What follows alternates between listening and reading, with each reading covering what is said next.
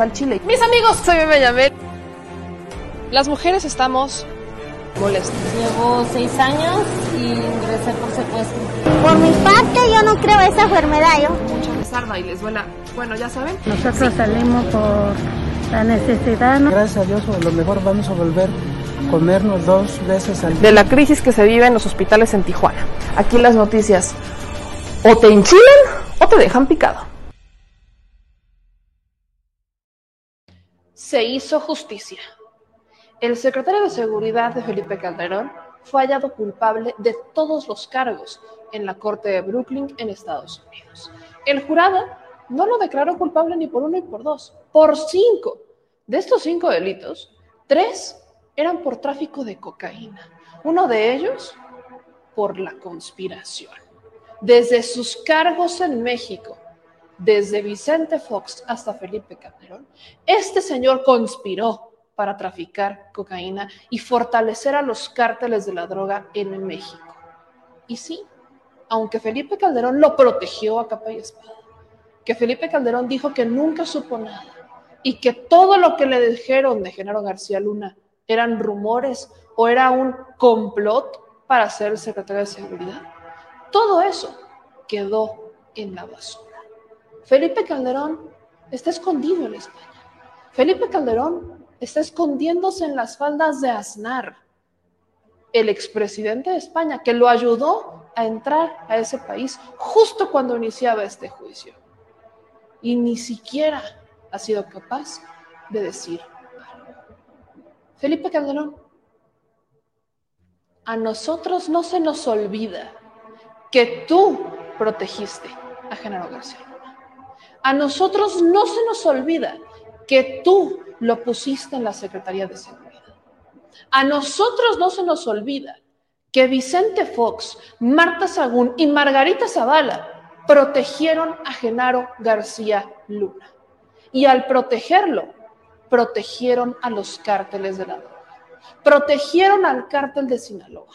Lo fortalecieron y justificaron una guerra contra el crimen organizado a la que llamaron la gran guerra contra el narco la justificaron con cientos de muertes de inocentes, a las que tú, Felipe Calderón, llamaste daños colaterales. Ahora, ¿qué vas a decir, Felipe Calderón? ¿Vas a seguir diciendo que lo niegas, Calderón Comité? ¿Vas a seguir diciendo que no sabías lo que hacía Genaro García Luna?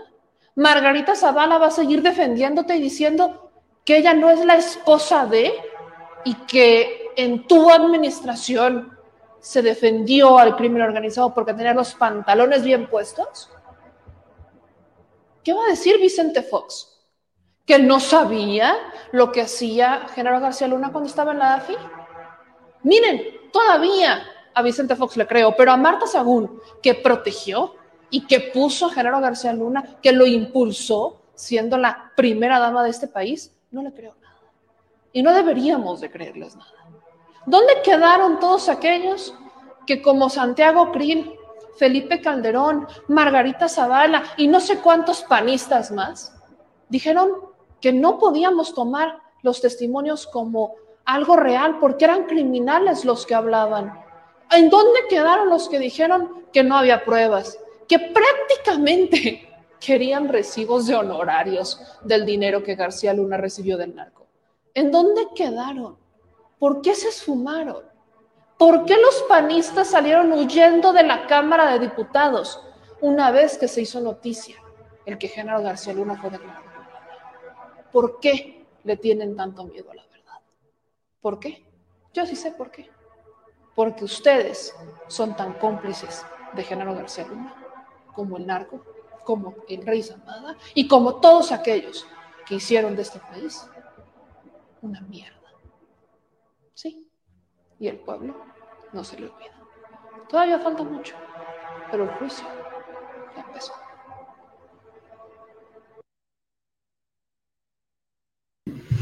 ¿Qué obole, mi gente chula? ¡Qué cosas!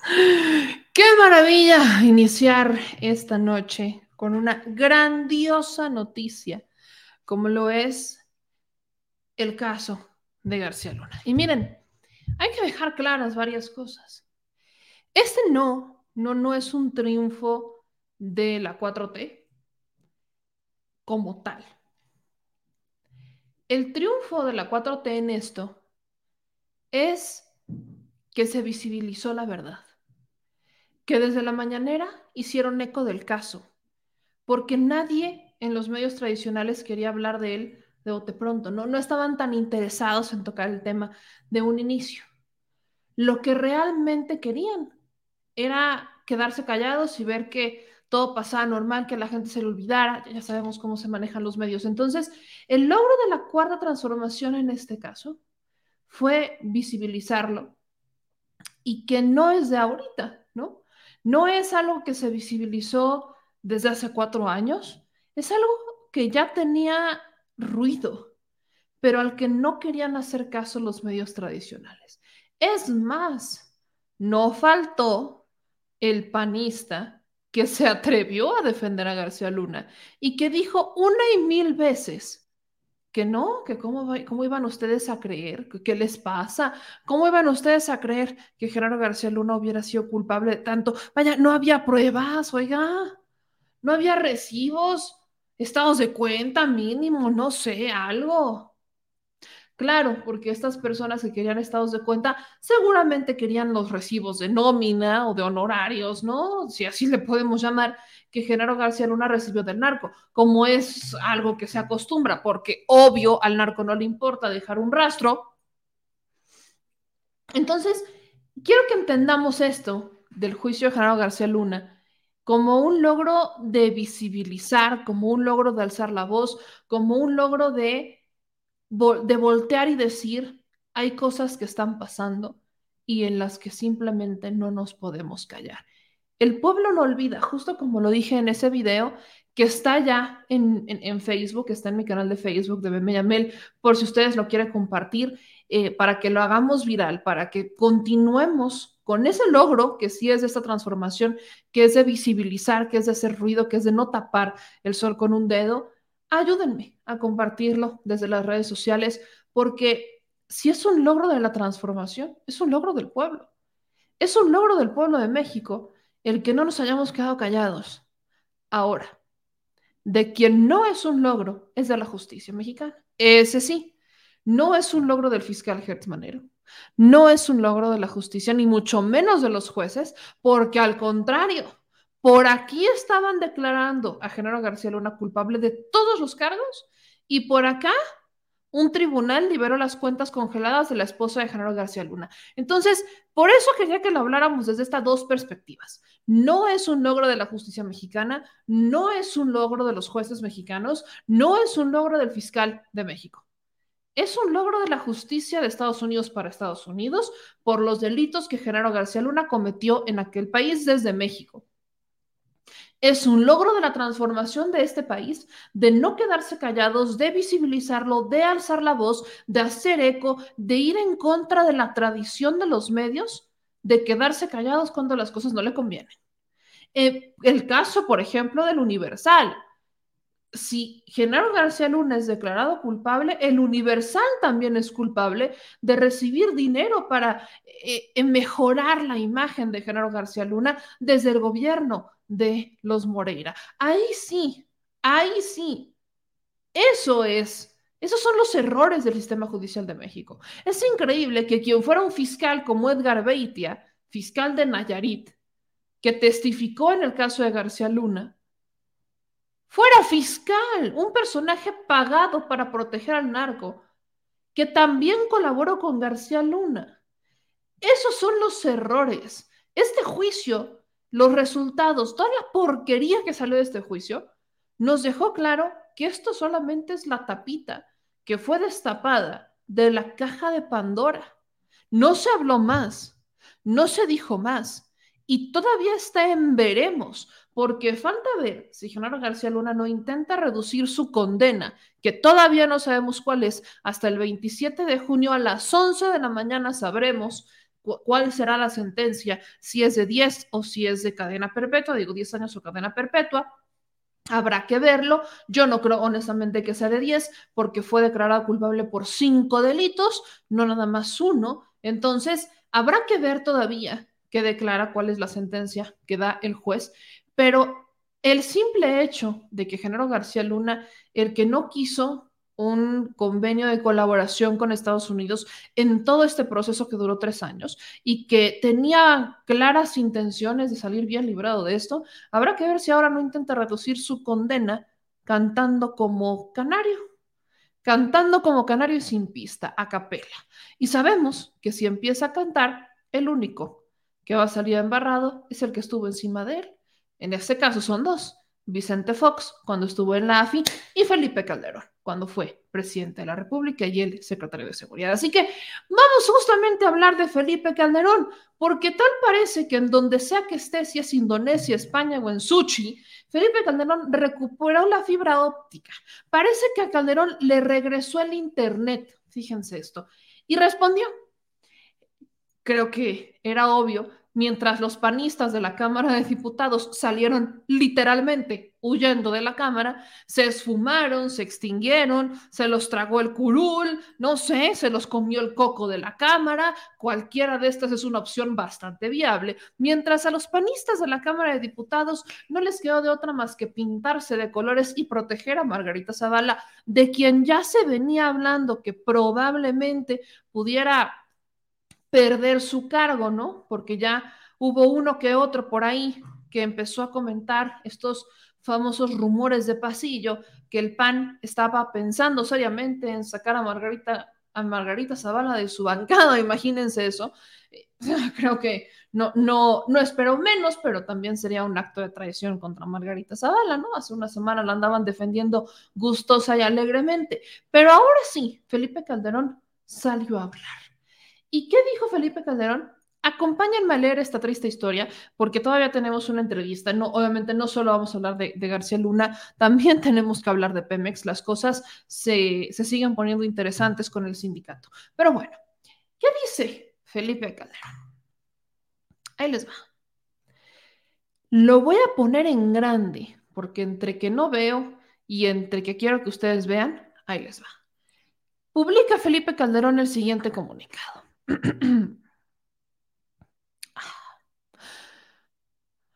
A la opinión pública, mexicanas y mexicanos, se ha dictado el veredicto en el caso del ingeniero García Luna. Al respecto, me permito manifestar lo siguiente. Soy un hombre de leyes y respeto las resoluciones de los tribunales que actúan conforme a derecho. En mi desempeño como presidente de México y durante toda mi vida he estado siempre del lado de la justicia y de la ley y siempre estaré del lado de las víctimas. Breve paréntesis. Eh, los, los 49 menores de la guardería ABC no piensan lo mismo. Los cientos de miles de daños colaterales no piensan lo mismo. Los jóvenes del TEC de Monterrey, a los cuales acusó de estar armados hasta los dientes, no piensan lo mismo. Pero bueno, esos son unos, solo son unos cuantos ejemplos de lo que dice Calderón, en donde evidentemente miente. Continúo. Esa resolución no determina la lucha valiente de miles de policías, soldados, marinos, fiscales, jueces y servidores de bien que defendieron a las familias mexicanas de la delincuencia. Desde ahora, en un entorno de polarización y hostigamiento, la decisión está siendo ya usada políticamente para atacarme, especialmente por quienes cuestionaron la decisión de mi gobierno de actuar en contra de la delincuencia. Sin embargo, estos son los hechos. Como presidente de México, luché con toda determinación en contra de la delincuencia, con la ley en mano, sin dar tregua ni hacer distinción entre grupos. Jamás negocié ni pacté con criminales. Jamás usé la investidura presidencial para abogar por sus intereses. Yo sí cumplí e hice cumplir la Constitución y la ley. Defendí a las familias mexicanas con toda la fuerza del Estado y lo volvería a hacer porque es lo correcto. He sido el presidente que más ha actuado en contra de la delincuencia organizada. Luché para construir un auténtico Estado de Derecho sin el cual no hay libertad, justicia ni desarrollo. Combatí a todos los que amenazaban a México, incluyendo, por supuesto, al llamado Cártel del Pacífico. Prueba de ello es que los delincuentes confesos que han sido utilizados como testigos, también en su mayoría perseguidos, detenidos y extraditados por mi gobierno.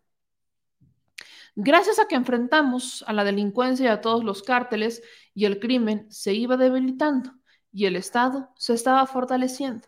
Recuperamos territorios que estaban bajo control criminal y se detuvieron delincuentes de todas las organizaciones. Los decomisos de armas, drogas y dinero alcanzaron cifras sin precedentes. La política de seguridad dio resultados, no solo en los casos más emblemáticos, sino a nivel nacional. Los principales indicadores de criminalidad iban a la baja al terminar mi gobierno. Esa tendencia se prolongó algunos años más. ¿De dónde madre saca esto? Felipe, si estás tomado, por favor no hagas comunicados, hermano, y mucho menos no tuites. No te ayuda. Continúo. La lucha por la seguridad de los mexicanos no era responsabilidad de una persona. Fue un esfuerzo de miles de soldados, marinos, policías, ministerios públicos, mujeres y hombres que arriesgaron y en muchos casos perdieron la vida por defender a las familias mexicanas. A ellas y ellos y a los familiares de los caídos les digo que nunca duden, porque la ruta que trazamos fue la correcta. Luchar con valor contra los criminales, apostar por la construcción de instituciones civiles de seguridad y proteger a las víctimas. Con la información disponible, tomé las medidas de debida diligencia en la integración y operación del equipo de gobierno. También conté con el marco con el apoyo y el reconocimiento de instancias del gobierno de Estados Unidos, en el marco de las iniciativas de cooperación en materia de seguridad y siempre con respeto a nuestras leyes y a la soberanía nacional. Llamo a los mexicanos a no distraerse de lo fundamental. Hoy mismo las familias sufren todos los días la extorsión, el robo, la violencia y la impunidad de los criminales. Por eso, el Estado debe usar su poder para luchar contra la delincuencia y no para hacer un uso faccioso de la justicia e intimidar a críticos y opositores. Felipe Calderón Hinojosa, expresidente de México. ¿Cómo les explico que todo esto que dice Felipe Calderón es pura basura? Entiéndase así, basura. ¿Por qué lo digo? ¿De dónde saca Felipe Calderón? Aparte me encantó este, este es, este es fundamental. Con la información disponible, tomé las medidas de debida diligencia en la integración y operación del equipo de gobierno. Vuelve a decir que no sabía nada, refiriéndose a García Luna. Pero se nos olvida el general Tomás Aguajare, pero se nos olvida el policía, el jefe de la policía, Javier Herrera Vallés. O sea, se nos olvida eso, ¿no? Se nos olvida que ellos le dijeron a Felipe Calderón que Genaro García Luna tenía vínculos con el crimen organizado y que el señor hizo caso omiso, porque pensó, según él, ¿verdad?, que era una guerrita sucia porque querían quedarse con su cargo. ¿Perdón? Si alguien te dice que esta persona que tú quieres como secretario de seguridad tiene vínculos con el crimen organizado, nada más por curiosidad, por sacarte la espinita, por si las dudas, lo investigas. No es como que le vas a preguntar y te va a decir, ah, sí, jefe, fíjese que mi, amigo de pedas es el rey Zambada. Pues obviamente no. Ni ay, es que fíjese, jefe, que, que el Arturo Beltrán Levan pues me regaló una casita. Obviamente no te va a decir eso. O sea, General García Luna es un delincuente, pero no es. Será tartamudo, pero no bruto. Entonces, yo no entiendo cuando Felipe Calderón dice, no es que yo no sabía, es que con la información que yo tenía, eh, tomé las decisiones, ¿a quién le quiere ver la cara? ¿A quién le quiere ver la cara? Si a estas alturas ya sabemos, ya sabemos que sí sabía, tan sabemos que él mismo ha dicho que sí, sí le dijeron, pero no les creyó. Entonces, suponiendo que es lo que yo no creo, suponiendo que Felipe Calderón no supiera nada, que era una inocente palomita y que creyó en García Luna como un ser magnífico que lo iba a ayudar a no sé qué, suponiendo, pues qué bruto es, perdón, qué ingenuo. Ahora resulta. Y eso es solo suponiendo, cosa que yo personalmente no comparto. Pero además, como lo hemos dicho en más de una ocasión, lo que se está cuestionando, lo que se cuestionó en este juicio, fue la estrategia de seguridad de Felipe Calderón. Es increíble que Felipe Calderón salga con que no es que terminando nuestra administración eh, terminamos con los índices de seguridad más. ¿De dónde saca eso? Si fue en su administración donde se dispararon los homicidios, fue en su administración donde se disparó la violencia, pasando literal de cero a mil en tres años. De cero a mil. No, no es que ahorita estamos peor. Pues claro, porque lo dejó con una alza brutal que en la administración de Peña Nieto continuó, porque la administración de Peña Nieto estaba estrechamente relacionada de Calderón, a la de Calderón, perdón. ¿A través de quién? A través de Luis Videgaray, porque Luis Videgaray, para los que no se acuerden, lo revelamos hace un par de años ya, Luis Videgaray y Calderón son familia. Las esposas son primas. El clan de los Zavala de los Zavala, de esta familia de Margarita Zavala, siempre se ha movido entre matrimonios. Las mujeres y los hombres se están casando y pasa también con Mariana Gómez del Campo, porque son Zavala Gómez del Campo. Esta familia, los Zavala Gómez del Campo, se casan con personajes y así es como van haciendo sus, sus, sus líneas de poder. Volvamos al caso de la guardería BC. La esposa del gobernador, Burs, y la dueña de la estancia infantil, alias guardería. Ambas eran primas de Margarita Zavala. ¿Y de dónde saca Felipe Calderón ahora que su prioridad siempre fueron las víctimas, cuando ni siquiera garantizó que las víctimas de una tragedia como la guardería ABC fueran bien atendidas? ¿De dónde saca que su prioridad son las víctimas cuando por su estrategia cometió errores más de una vez y los justificó como daños colaterales? O sea, ¿me vas a decir que cientos de miles de muertes son daños colaterales y eso lo celebras como un resultado? ¿A quién le quiere ver la cara a Felipe Calderón? Mejor se hubiera quedado callado a estas alturas. Para ese comunicado, honestamente prefiero que se quedara callado. Para lo que dijo, mejor no hubiera dicho nada. García Luna fue declarado culpable por cinco delitos, no por uno, no por dos, por cinco. ¿Y saben qué es lo peor? Que queriendo y no, Felipe Calderón sigue defendiendo a García Luna, sigue defendiendo lo indefendible. Quiero que recordemos este video de una entrevista que tuvo con Leo Zuckerman, o Zuckerman, creo que es Zuckerman, ¿verdad? Donde defendía a García Luna. También Leo Zuckerman defendía a García Luna. Miren, miren estos breves instantes. No me cuadra, no, no, sea, a usted le cuadra que, que, es la acusación. No, a mí me parece increíble, conociendo a, Genaro García Luna, su relación con Estados Unidos, que pues haya aceptado sobornos del cártel de Sinaloa. Me, no me cuadra, ¿eh? La verdad. La verdad, a mí, sobre todo cuando ocurrió el hecho, sí me, sí me sorprendió bastante, porque además el testigo que lo imputa, que es el hermano del rey Zamba, eh, que es el rey Zambada, pues lo atrapamos nosotros, lo extradictó mi gobierno, o sea, en fin, eh, muchos de los que acusan, pero mira, ya no, ya prefiero ver qué pasa en el juicio, Leo, y atenerme a ver esas pruebas. Las evidencias, eso sí, que se alegan contra este mismo testimonio que te comento, fue de 2018 en el juicio contra el Chapo.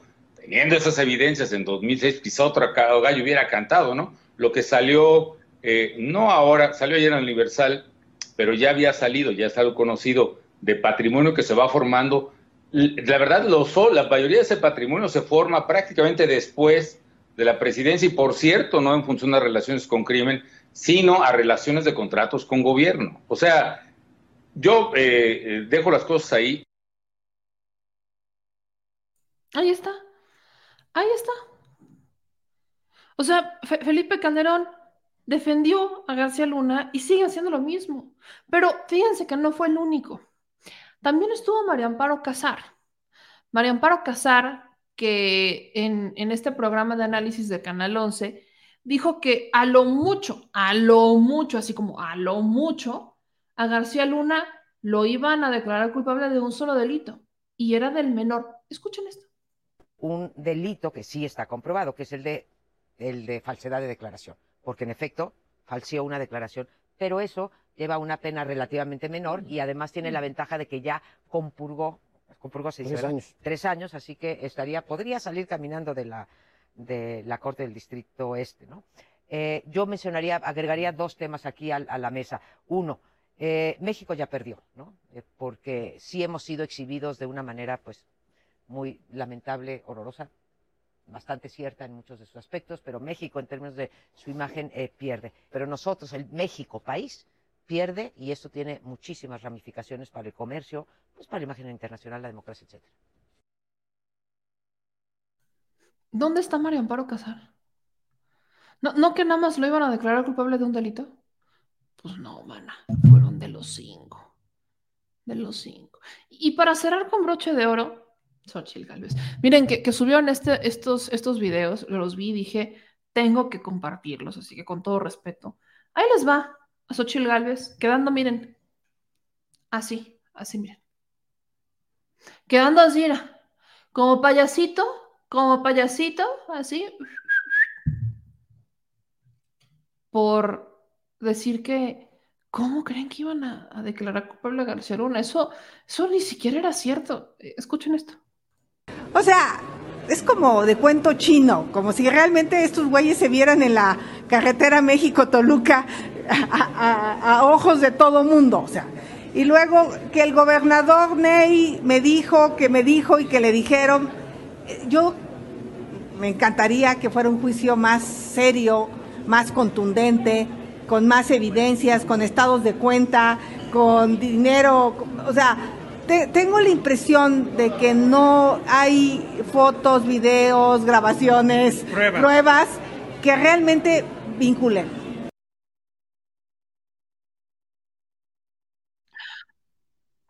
Seguramente Xochitl Galvez lo que quería eran facturas, ¿no? Insisto, hay gente que solo quería como tipo facturas o recibos de honorarios de García Luna recibiendo dinero del largo. Claro, como eso es tanta adicional como claro que pasa, pues sí, obvio, ¿no? Pero miren, como les digo, los panistas salieron huyendo de la Cámara y, tienen razón, miren, si yo fuera ellos, haría exactamente lo mismo, ¿no? Que no lo soy y por eso me puedo dar el lujo de decirlo, porque si yo fuera panista, ¿qué? Fui priista y del verde, pero jamás panista. Miren, yo toco madera. La neta es que sí me, sí, me pondría como avestruz, con la cabeza abajo de la tierra. Porque, pues estás militando o estás simpatizando o estás representando un partido que uno es incapaz de reconocer sus errores, para empezar.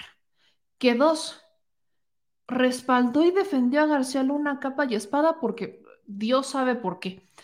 Y tres, de alguna manera, ninguno pudo dar la cara porque saben que también son cómplices. El simple hecho de haberse quedado callados, de no haber dicho nada, los hace y los hizo cómplices.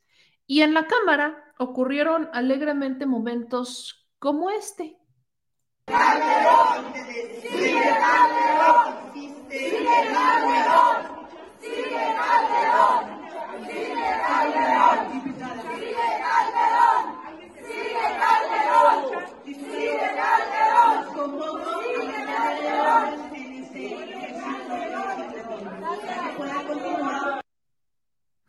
Incluso, si se dan cuenta, este lado de la cámara, aquí están obviamente morenistas, pero si se dan cuenta, del otro, o sea, de la mitad de la cámara, simplemente no se ve a los panistas, ahí están, los curules vacíos, los de hasta arriba son del PRD Movimiento Ciudadano, pero los de abajo no están, pero ¿por qué se van? Óigame, si no sean así, si nosotros tantas ganas teníamos de, de, de, platicar con ustedes y conocer su opinión ahora que Genaro García Luna fue declarado culpable, de verdad que qué mala onda, uno aquí que quiere, pues que la neta quiere pues, ver qué onda con ustedes, así ser, ser buena onda. Miren, eh, por otro lado, ¿no? También tuvimos a Mario Delgado, que una vez que declaran a García Luna culpable, pues, pues obviamente cuestiona a Felipe Calderón. Ya hubo respuesta de Calderón, ya se las leí, que para la respuesta pues mejor se hubiera quedado callado, mejor hubiera dicho que se le fue el internet, que está en el Polo Norte y allá no hay señal, que la aurora boreal, no sé, cualquiera hubiera sido una mejor, hubiera sido una, una mejor respuesta a lo que dijo. Pero ven lo que dice Mario Delgado. Parece que sí condenaron, el, ju el jurado declaró culpable a Genaro García Luna por cuatro cargos por narcotráfico y uno por falsedad de testimonios. Esto es de la mayor gravedad para nuestro país. Eh, las consecuencias de esto las seguimos viviendo. Y a mí no se me olvida cómo empezó todo esto. Calderón se roba la elección y buscando tener una legitimidad que no obtuvo en las urnas, fue a Michoacán a ponerse la chaqueta militar y a involucrar a una institución tan respetable como el ejército mexicano en una supuesta lucha contra las drogas, desatando una ola de sangre, violencia y fuego en todo el país, que sigue hasta la fecha. ¿Para qué? Para proteger a un grupo delictivo. De ese tamaño es la traición del presidente Calderón. ¿Le seguimos creyendo a Calderón? Yo creo que nadie le cree. Habría que preguntarse cuál es la responsabilidad política, pero también judicial, del expresidente Calderón. Tal vez por eso está llamando a la construcción de un partido político. Pues no sé, su lema de campaña sería todos somos García Luna, ¿ok? Pero creo que Calderón le dio una explicación a todas y todos los eh, mexicanos. Yo recuerdo en uno de los mítines en 2006 que Andrés Manuel López Obrador decía que la mancha en la historia de un fraude no se podía borrar ni con el agua de todos los mares.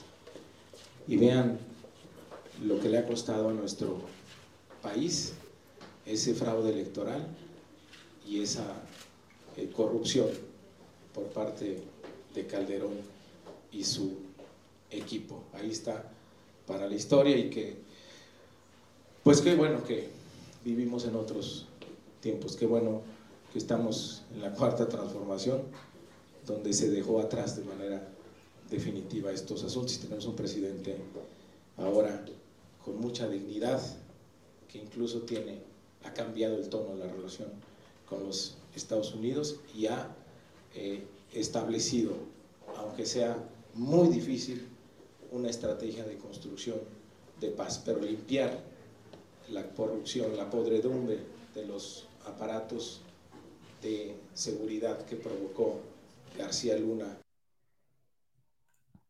Después de eso, Mario Delgado dijo que iban a solicitar ante la Cámara que le retiraran el registro al Partido Acción Nacional, pues obviamente al tener esta relación complicidad con Genaro García Luna, con el caso de la guerra contra el narco, completamente injustificada, pues ya, ya se imaginarán, empezaron a solicitar que se les retire el, este, pues que se les retire la, el registro como partido político, que honestamente, ¿no? Es algo también bastante polémico. Hay uno que otro panista por ahí que por supuesto no está de acuerdo, aunque desapareció, les digo que no tienen cara, hoy se fueron a esconder, algunos quizás a hacer maletas, no lo sé, pero si algo no tienen es vergüenza, si algo no tienen es vergüenza, les digo que tras desaparecer en la Cámara de Diputados, Morena, por supuesto, aprovechó el momento para evidenciarlos, Morena y el PT, sobre todo aquellos diputados que subieron a tribuna o que desde sus curules denunciaron una vez más la, la, falta de vergüenza y la falta de cara que tienen los panistas para hablar. Digo, fueron a hacer quizás su convoy, pero pues la cosa era responder al momento. Tuvieron una semana para prepararse. Miren, todavía el jurado les dio chance. O sea, el jurado todavía les dio chance que pues aplicaran, a ver, váyanse preparando para que el martes, pues cuando se declare veredicto, pues ustedes ya sepan qué hacer. Y ni así, ni así, tal parece, como dice aquí nuestro querida nuestro querido Octavio Ramírez, que parece que los vuelos a España se van a, a sobrevender parece que va a ser un buen día para España. Pero vamos a ver lo que pasó en la Cámara el día de hoy. Tengan vergüenza, panistas. Preséntense en el salón de sesiones y den la cara y medios de comunicación. Por favor, reivindíquense de cara al pueblo de México. Ayúdenos informándoles a la gente que tenían la verdad de su lado, que teníamos la razón que Genaro García Luna era un narcotraficante, que Felipe Calderón lo sabía absolutamente todo y no solo él, sino también la diputada federal, Margarita Zavala, a quien le hacemos un llamado para que esté el día de hoy aquí y dé la cara y poderle hacer el reclamo en nombre de los jóvenes que murieron asesinados en la masacre de Villas de Salvarcar, en nombre de Jorge y Javier, quienes ustedes dijeron que iban armados hasta los dientes, que fueron brutalmente asesinados en el TEC de Monterrey. Y no solo por ellos, por los 100 mil muertos por drogas en Estados Unidos todos los años, por los jóvenes, por los niños que el día de hoy el cártel de Sinaloa y otros integrantes del crimen organizado utilizan como cocineros, como halcones. Tengan tantita vergüenza. Es gente buena, con necesidad. Ustedes enriquecieron a costa de esa necesidad y además nosotras y nosotros poníamos a los muertos. Además nosotras y nosotros nos teníamos que ir a medicar porque sufríamos de ansiedad. Lo he tenido que decir aquí, se me rompe la voz, perdonen panistas. Pero mi padre se enfermó a costa de su guerra contra el narco. Para nosotras y nosotros es un tema personal. Para nosotras y nosotros no es politiquería. Para nosotras y nosotros no es un discurso. Es una historia que sufrimos en carne propia. Tenemos la cicatriz en la memoria y a flor de piel. Coincido plenamente, mientras que para los panistas es un tema de no, que caja china, no, que distracción, no, que no sé qué tanto quieren sacar en este momento. Hay quienes la sufrimos, hay quienes estábamos en la prepa aterrorizados porque vimos que en una universidad podían mandar a todos jóvenes simplemente porque habían salido de noche. Y estábamos aterrorizados porque decíamos, bueno, ahora ya no puedo salir de noche porque en cualquier momento van a pasar a, matarme. O sea, quienes vivimos las consecuencias de la guerra del narco, que somos los pobres, los ciudadanos, los, la gente que está aquí, que es el pueblo, que somos todos los que no estábamos en las altas esferas de poder, que somos todos aquellos que estábamos, pues literal, en las escuelas, en nuestros negocios, en, en las calles, todos los que la sufrimos sabemos a lo que nos referimos. Pero los panistas parece que viven en una burbuja y eso les pasó de noche. Pero también vale la pena escuchar lo que dijo el diputado Noroña quien desde hace varios años, de hecho, si no mal recuerdo, fueron 14 años los que el diputado Gerardo Fernández Noroña pues tenía hablando sobre García Luna. Incluso fue uno de los que lo enfrentó literal en su cara. Sí. Hace 14 años, desde este lugar, le dije a García Luna que era un asesino. Y que estaba vinculado al Chapo y que iba a acabar en la cárcel por sus crímenes. Hoy, un jurado en Nueva York acaba de determinar por unanimidad que es culpable de los cinco delitos que se le imputan. El tiempo me ha dado la razón y la justicia cojea pero llega. Celebro ese veredicto. Su participación queda sentado en el diario de los debates. Y quien también habló fue mi querido Omar, Omar el 44, eh, Omar de Ayotzinapa. Quiero que escuchen lo que dijo Omar García. Realmente quiero pedir un minuto de silencio porque ante la noticia que está conmocionando a nuestro país en estas últimas horas y en estos últimos minutos, al parecer el Partido Acción Nacional ha fallecido. Y es que no se había visto un caso como estos. Quisiera empezar con eso. Eh, Genaro García Luna es, es uno de los primeros altos funcionarios, exfuncionarios de alto nivel de nuestro país, sentenciado por todos los cargos. Esto es histórico y hay que, hay que reconocerlo, hay que aplaudirlo porque fue, como lo decíamos hace un momento, una corte imparcial a nuestro país. Hay muchos más en la lista y tendremos que verlos muy pronto marchar hacia la justicia, como Felipe Calderón y algunos otros que también están involucrados. Porque esto no solamente mancha al Partido Acción Nacional, también mancha a Felipe Calderón, repito, a Vicente Fox y a muchos otros altos exfuncionarios que usaban precisamente, usaban precisamente toda la fuerza, toda la fuerza que hoy buscamos regular contra ya sea grupos, sectores y demás que se manifestaban o bien en esta mal llamada guerra contra el narco. Este dictamen que pretende regular el uso de la fuerza, que quisiéramos contextualizarlo porque en nuestro país claramente está de que manifestaciones siempre va a haber.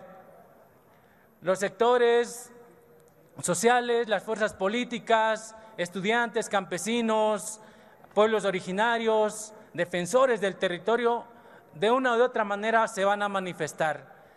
Eh, los maestros se van a seguir manifestando, por lo tanto, el tema no es cómo disolver sus manifestaciones, porque no podemos regular la protesta social como se ha pretendido en muchas ocasiones, más bien cómo atendemos estas demandas.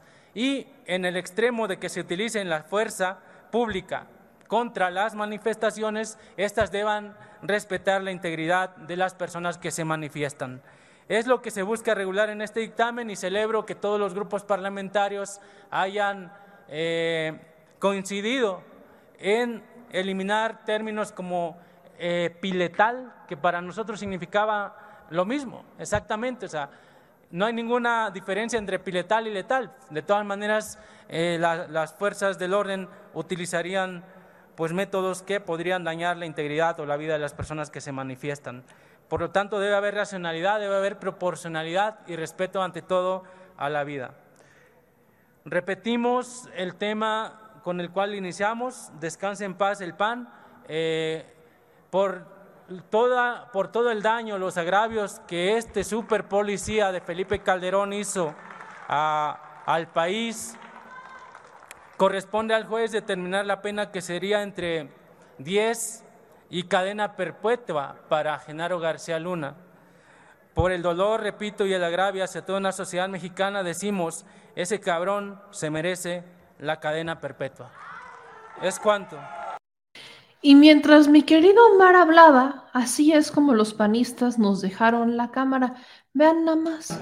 Como Felipe Calderón nada, y algunos nada de nada. toda la fuerza, vacío. se fueron. Ni uno solo se quedó. Mira nada más qué cosa. ¿Y quién diría? Uno pensaba que los panistas tan entrones ellos, tan derechos ellos. Obvio sarcasmo. Pero no solo, en la Cámara de Diputados es donde se manifestaron en contra de las injusticias y en contra de la guerra contra el narco y obviamente reconociendo que el juicio pues le terminó dando la razón a las izquierdas, quienes durante años dijeron que Genaro García Luna era responsable de tener vínculos con el crimen organizado. También ocurrió en el Senado. Y aquí les va un video de Antares Vázquez, la senadora de Morena por Guanajuato, un estado bastante delicado donde la guerra contra el narco pues dejó sus estragos con un fiscal que lejos de ayudar perjudicó más y justo fue ella quien celebró la decisión del jurado en Estados Unidos. Al pueblo de México, hoy me refiero para decirles que se confirma lo que durante tantos años dijimos de los narcogobiernos de acción nacional. Hoy el secretario de Seguridad Pública, el procurador de justicia de los gobiernos panistas, fue condenado por cinco delitos vinculados con narcotráfico, asociación delictuosa y demás. Se confirma que el narcoestado lo instituyó Acción Nacional con la supuesta guerra contra el narco, que por cierto ningún cártel disminuyó, al contrario, florecieron varios en el sexenio de Felipe Calderón. Se confirma que los gobiernos de acción nacional se caracterizan por la violencia, esos que subieron en no sé cuántos cientos por ciento la condición de las víctimas que hoy pretendemos proteger, de esas víctimas que nosotros acompañamos en, tantas, en tantos años de lucha, de esas víctimas que hoy siguen llorando por sus desaparecidos y sus muertos y ahora hipócritamente andan diciendo ahora resulta que son los derechos humaneros por excelencia. ¿Cómo se atreven cínicos, desvergonzados de Acción Nacional? Por eso Guanajuato hoy sigue siendo el estado más violento del país, porque es gobernado por Acción Nacional. Acción Nacional es muerte, Acción Nacional es violencia, Acción Nacional es de narcogobiernos. Hoy se confirma y todavía se atreven esos que además tienen cooptado cooptado el Poder Judicial a exigir que el Poder Judicial haga justicia en México. Cuando ahora resulta que también de eso tiene la culpa López Obrador. ¿Cómo se atreven, cínicos, desvergonzados? ¿Cómo se atreven cuando el Poder Judicial lo tienen cooptado? Exíjanle al Poder Judicial justicia, exíjanle. Pero al pueblo de México, sepan, teníamos razón Acción Nacional, narcogobiernos. Acción Nacional es muerto. Ahí está. Obviamente en el Senado, fíjense que en el Senado no, no se escondieron los panistas. Eh, Lili Telles, por ejemplo, salió a decir que celebraba esta decisión y luego empezó a debrayar. Luego empezó a debrayar que es que en su gobierno de fantasía de las Barbies, que se que leen prompters, ¿no? Dice que ella no se va a esperar a que otro gobierno encarcele a los delincuentes y que López Obrador sigues tú. Eso fue lo que dijo María Lili del Carmen Telles. Kenia López Rabadán evadió por completo hablar del tema y Julián Rementería sí lo mencionó, pero fíjense que Julián Rementería dijo algo así como de, pues sí, este, ese es el juicio en contra de una persona y pues es en contra de una persona. Entonces, mientras los senadores panistas se avientan maromas, los diputados panistas salen corriendo. Y fíjense que no solo fueron los panistas, también fueron los priistas. Oigan, los senadores panistas y priistas son los que salieron huyendo. Entonces, ¿complicidad o cómo está la cosa? Porque obviamente estos personajes que mucho alaban a Estados Unidos y dicen, no, es que Estados Unidos, que la octava maravilla deberíamos ser como él, Hoy, hoy no sé qué es lo que están pensando. Yo, yo, yo pregunto, ¿verdad? Ahora, cosas que debemos saber sobre el juicio, cosas que debemos saber sobre el jurado en la decisión que se toma el día de hoy. Creo que es importante recordarle a toda nuestra audiencia que el caso de Genaro García Luna es un caso que fue contemplado como un caso delicado. ¿Por qué? Porque estamos hablando de un personaje que tiene los recursos y que tiene aparte los contactos para poder eh, desaparecer gente. Incluso recordemos cómo antes de que iniciara el juicio se habló de un audio que tenía la fiscalía donde Genaro García Luna hablaba de desaparecer a los testigos o de incluso desaparecer al jurado. Entonces, por esa razón es que la identidad de los integrantes del jurado pues no fue revelada. Pero quiero retomar lo que dijo Jesús García, periodista al que le hemos dado seguimiento a sus hilos y que ya entrevistamos en este, en este espacio, porque él menciona algunos aspectos que ocurrieron en la corte. Y dice el primero, ¿no? Que Cristina Pereira, linda Cristina Pereira, a quien hoy un juez le ayudó desbloqueando sus cuentas porque pobre señora, ¿no? Ya le regalaron una lanita para que se mantenga ahora que García Luna pues ya va a estar en prisión. No sabemos todavía por cuánto tiempo, pero de que se queda, se queda. Entonces, Linda Cristina Pereira y su hija estaban muy nerviosas, no se soltaron la mano durante el veredicto. Eh, la primera jurado, la jurado 1, entregó el veredicto y le temblaba la mano. Y uno de los jurados se retiró sollozando esto nos habla de cómo esto es una responsabilidad importantísima. Quiero recordarles, porque a veces se nos olvida, por ejemplo, que una vez que ellos deliberan, una vez que el jurado entrega su resolución, ellos ya pueden hablar. No pueden decir todo porque recuerden que firman este, convenios de confidencialidad, pero quiero recordarles el juicio contra el Chapo Guzmán. ¿Cómo es que una vez que entregan el veredicto y todo esto, eh, uno de los integrantes del jurado dio una entrevista y en esa entrevista dijo que él había visto información sobre García Luna, eh, digo, sobre el Chapo Guzmán en la prensa y eso es algo prohibido. Eso es algo que no pueden hacer y de ahí se agarró la defensa del Chapo Guzmán para intentar tumbar el veredicto porque se había violado una de las reglas principales del jurado. No pasó, ¿no? Ahí está el Chapo con una sentencia de por vida en un penal de máxima seguridad en Estados Unidos. Pero les recuerdo eso porque es el ejemplo de cómo una vez que termina el juicio, pues el jurado ya puede hablar. Y de ahí que en este caso no creo que les den ganas de hacerlo, ya que visiblemente se ve que tienen miedo. ¿no? Incluso recordemos que una de las preguntas que les hace el jurado, a, que les hacen a los integrantes del jurado, por, perdón, antes de iniciar, es si se consideran listos, que están listos para resolver en esta materia. Recuerden que no son abogados, son ciudadanos comunes como ustedes y nosotros.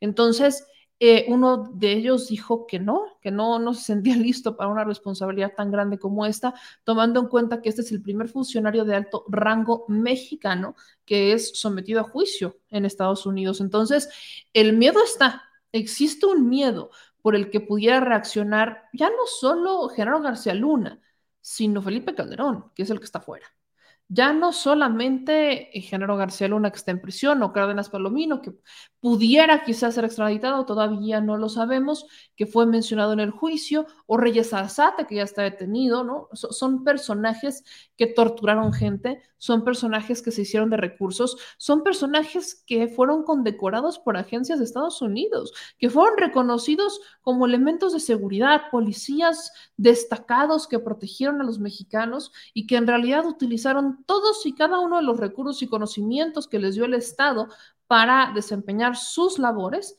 los utilizaron para hacerse ricos y los utilizaron para, pues, contaminar Estados Unidos, los utilizaron para contaminarnos a nosotros con las armas, los utilizaron para mal. De ahí la importancia de no revelar la identidad del jurado y de algunos testigos, porque existe este miedo de que Genaro García Luna pudiera llegar a tomar represalias. Entonces, de ahí yo entiendo que en el momento de entregar el veredicto les temblara la mano o sollozaran. Entiendo esa eh, preocupación que existe.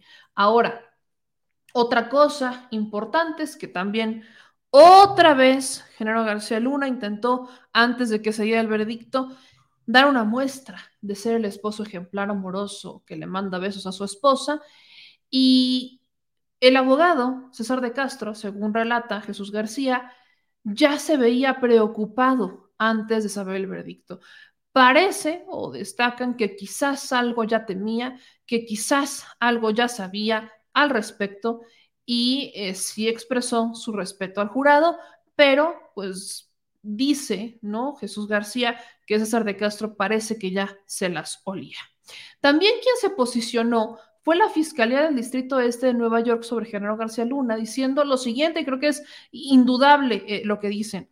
Alguna vez un alto funcionario contra el narcotráfico, pero ahora es culpable de recibir millones de dólares en sobornos del cártel de Sinaloa. Además, cito, García Luna quien alguna vez estuvo en la cúspide de las fuerzas de la ley en México, ahora pasará el resto de sus días habiéndose revelado como un traidor a su país. Y eso que lo diga el Departamento de Justicia de Estados Unidos por medio de un comunicado ya, ya es importante. No solamente estamos hablando de la Fiscalía, no solamente estamos hablando de la Fiscalía del Distrito Este, también estamos hablando ya de el este, del Departamento de Justicia de Estados Unidos que ya acusan a un general García Luna de traición a su patria. Recordemos que ese fue justo el alegato inicial de la Fiscalía, diciendo que pues General García Luna era un traidor para México, un traidor para Estados Unidos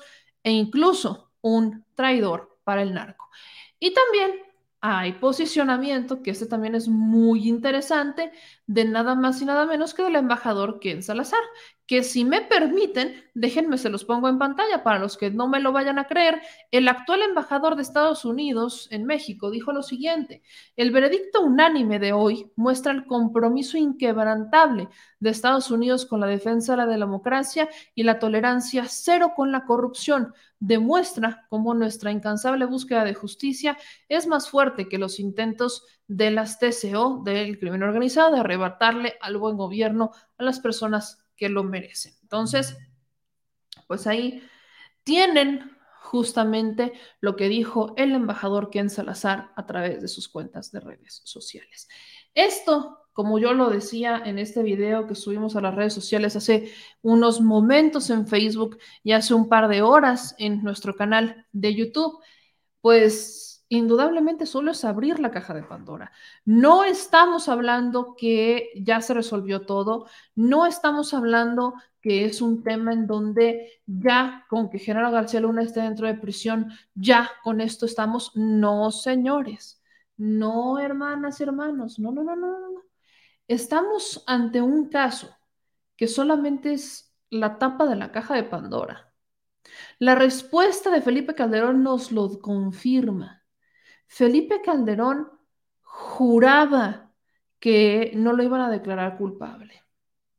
María Casar juraba que no le iban a declarar culpable más que por el delito de falsificar una declaración en la corte de Brooklyn. Eh, Xochitl Galvez decía que era una caja china, cuentos chinos, ¿no? Y tenemos a los panistas que una vez que se dio el veredicto, desaparecieron. Nadie los vio, nadie los encontró, nadie supo, nadie sabe, nadie les dijo, nadie se enteró. ¿Y qué van a hacer ahora los panistas? ¿Qué van a hacer ahora estos panistas que eh, Calderón sale y defiende, ¿no? Otra vez a García Luna, ¿no? Defiende su guerra contra el narco. Calderón sale y defiende una estrategia que no tuvo ni pies ni cabeza. Calderón es eh, simplemente, yo no sé para qué salió a hablar. ¿Qué van a decir ahora los panistas? ¿Qué va a pasar ahora con estos panistas que de alguna manera, pues fugándose, porque así lo entiendo yo, fugándose de la Cámara de Diputados, confirmaron su responsabilidad. Perdón que se los diga así, pero, pero lo, lo comprobaron. Nos lo comprobaron. directiva considere a nos, descontarle el sueldo. A nosotros, a los mexicanos, nos, nos dan, nos confirman lo que son, que son una basura. Y, y que a nadie, a nadie se le olvide, que al pueblo de México no se le olvide ¿Qué es lo que acaba de pasar? ¿Cuál es el pasado?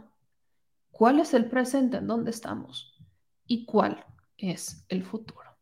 A ver si, ahora sí, se empieza a mover el Poder Judicial.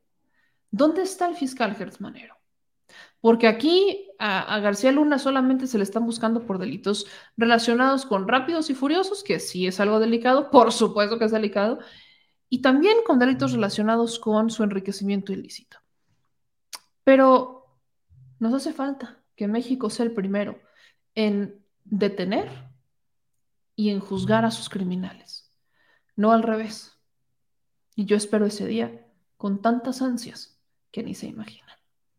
Vamos a seguir con lo del García Luna más adelante porque les voy a poner los videos completos Acabo de encontrar el video completo de la diputada Andrea Chávez, que le mando un gran abrazo, donde solicita ¿no? que le retiren a los eh, diputados del PAN el sueldo, que les descuenten el día por haber faltado. Yo, con, yo estoy totalmente de acuerdo. Entonces, más adelante vamos a regresar, pero si me permiten, necesitamos hacer una entrevista, porque no todo es García Luna. Y tenemos este tema pendiente desde hace ya un par de días. Y es que otra vez el sindicato de Pemex, otra vez el sindicato de Pemex está haciendo de las suyas. Y es que en este caso, fíjense que eh, parte del tema es que me acabo de enterar, ¿no? Que hubo un plantón en Pemex y este plantón, ¿no? Fue un plantón donde el sindicato obligó a un grupo de empleados a que formaran parte de unas protestas y una trabajadora de las que fue obligada a formar parte de estas protestas fallece, ¿no? En estas protestas. Mientras el sindicato está acusando a Pemex de ser la responsable, Pemex está diciendo otra cosa. Así que esto es solamente uno de los temas que tenemos que hablar sobre el sindicato de Pemex, porque tenemos muchas cosas que decir. Así que vamos a platicar con mi querido Alan, que ya saben que tenemos por aquí a mi querido Alan Aldape, que me, me, alegra mucho poder platicar con él, porque ahorita me estaba informando que el sindicato está traficando con el plan de estabilidad laboral de Pemex, junto a otras personas. Así que, mi querido Alan, qué gusto tenerte por acá. Disculpa la espera, pero bueno, ya sabes los temas y a ti también te tocaron vivirlos en su momento. Entonces, pues ahora sí que buenas noches. ¿Cómo estás? Hola, hola, buenas noches, meme. No, pues muy agradecido de que pues, me cedas otra vez tu espacio, ¿verdad? Para, pues sí, para informar más que nada a la base trabajadora de cuál es la situación actual que se está llevando a cabo dentro del sindicato y y la administración de Pemes, ¿verdad? Con todo esto de las manifestaciones que tú estás hablando y pues la manipulación que está ejerciendo el sindicato sobre la base trabajadora para que pues ahora sí los manipula y los utiliza para manifestarse en contra de la administración y exactamente se manifiestan en contra de la aplicación Asiste Pemex. ¿Me entiendes? Que pues la administración que encabeza el ingeniero Marcos Herrería es quien está, bueno, por instrucción del presidente, es quien va, implementó la, la aplicación Asiste Pemex para todos los trabajadores. Ahora yo como trabajador activo, pues puedo acceder a esta aplicación y te da la accesibilidad de que pues tú puedes gestionar tus prestaciones mediante esta aplicación. Este, en este caso el préstamo administrativo y entre otras cosas van otras prestaciones de que pues el trabajador ahora tiene la, la facilidad de solicitar sus prestaciones mediante la aplicación. Y más que nada ese es el tema central de que pues es su manifestación, ¿verdad? En contra de, fuera de los derechos, porque pues todos sabemos que en más de 26 años que Carlos Romero de Champs ha encabezado el sindicato, jamás se han preocupado por defender realmente los derechos de los trabajadores y ahora pues es una simple simulación que están haciendo por defender sus intereses de que se han visto medrados por el gobierno federal, de que pues ahora ya no los deja traficar como antes con las plazas, ¿me entiendes? Por ejemplo. Oye, justo eh, yo me enteré apenas de esta aplicación y de hecho me enteré que ahora prácticamente si un empleado quiere hacer algún tipo de trámite o algo así, ya no necesita necesariamente pasar por el sindicato, lo puede hacer directamente con Pemex y eso parece que le está molestando al sindicato. Así es, les molesta porque pues el motivo central es de que se sienten desplazados. Se sienten desplazados porque pues ahora el trabajador ya no tiene que acudir al recinto sindical a verle la cara al, funcionario sindical que muchas veces pues eh, tiene cara larga y no te quiere atender, es déspota, altanero, o sea, no tienen un trato, un trato directo con el trabajador amable, ¿me entiendes? Y ellos pues, pues, y mucho más aparte de eso es de que pues pedían dinero a cambio de todos esos, estos trámites, o sea, y hasta el día de hoy siguen, siguen medrando con esos, con las prestaciones que todavía Petróleos Mexicanos les ha dejado bajo su gestión porque ahora, no, sí, dime. O sea, estamos estoy viendo que hay un, este plan, ¿no? Que mencionó esta aplicación y este bienestar laboral, en donde, pues, los, el sindicato, tengo aquí entendido que es particularmente la sección 44, ¿no? Que es una sección que yo he escuchado y de la que hemos platicado bastante en este espacio, encabezada por personajes muy cercanos a Romero de Champs que eh, se disfrazaron un poco. Es que, mira, hasta el día de hoy, Carlos Romero de Champs sigue operando. Sigue ahí.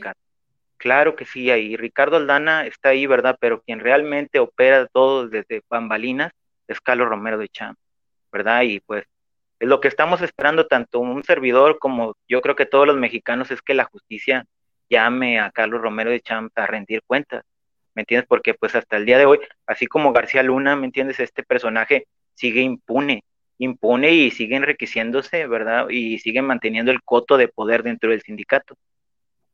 Ahora, platícame un poco sobre estos planes que está implementando Pemex para informarle a los trabajadores que yo sé nos escuchan varios por acá, que no se dejen engañar por el sindicato.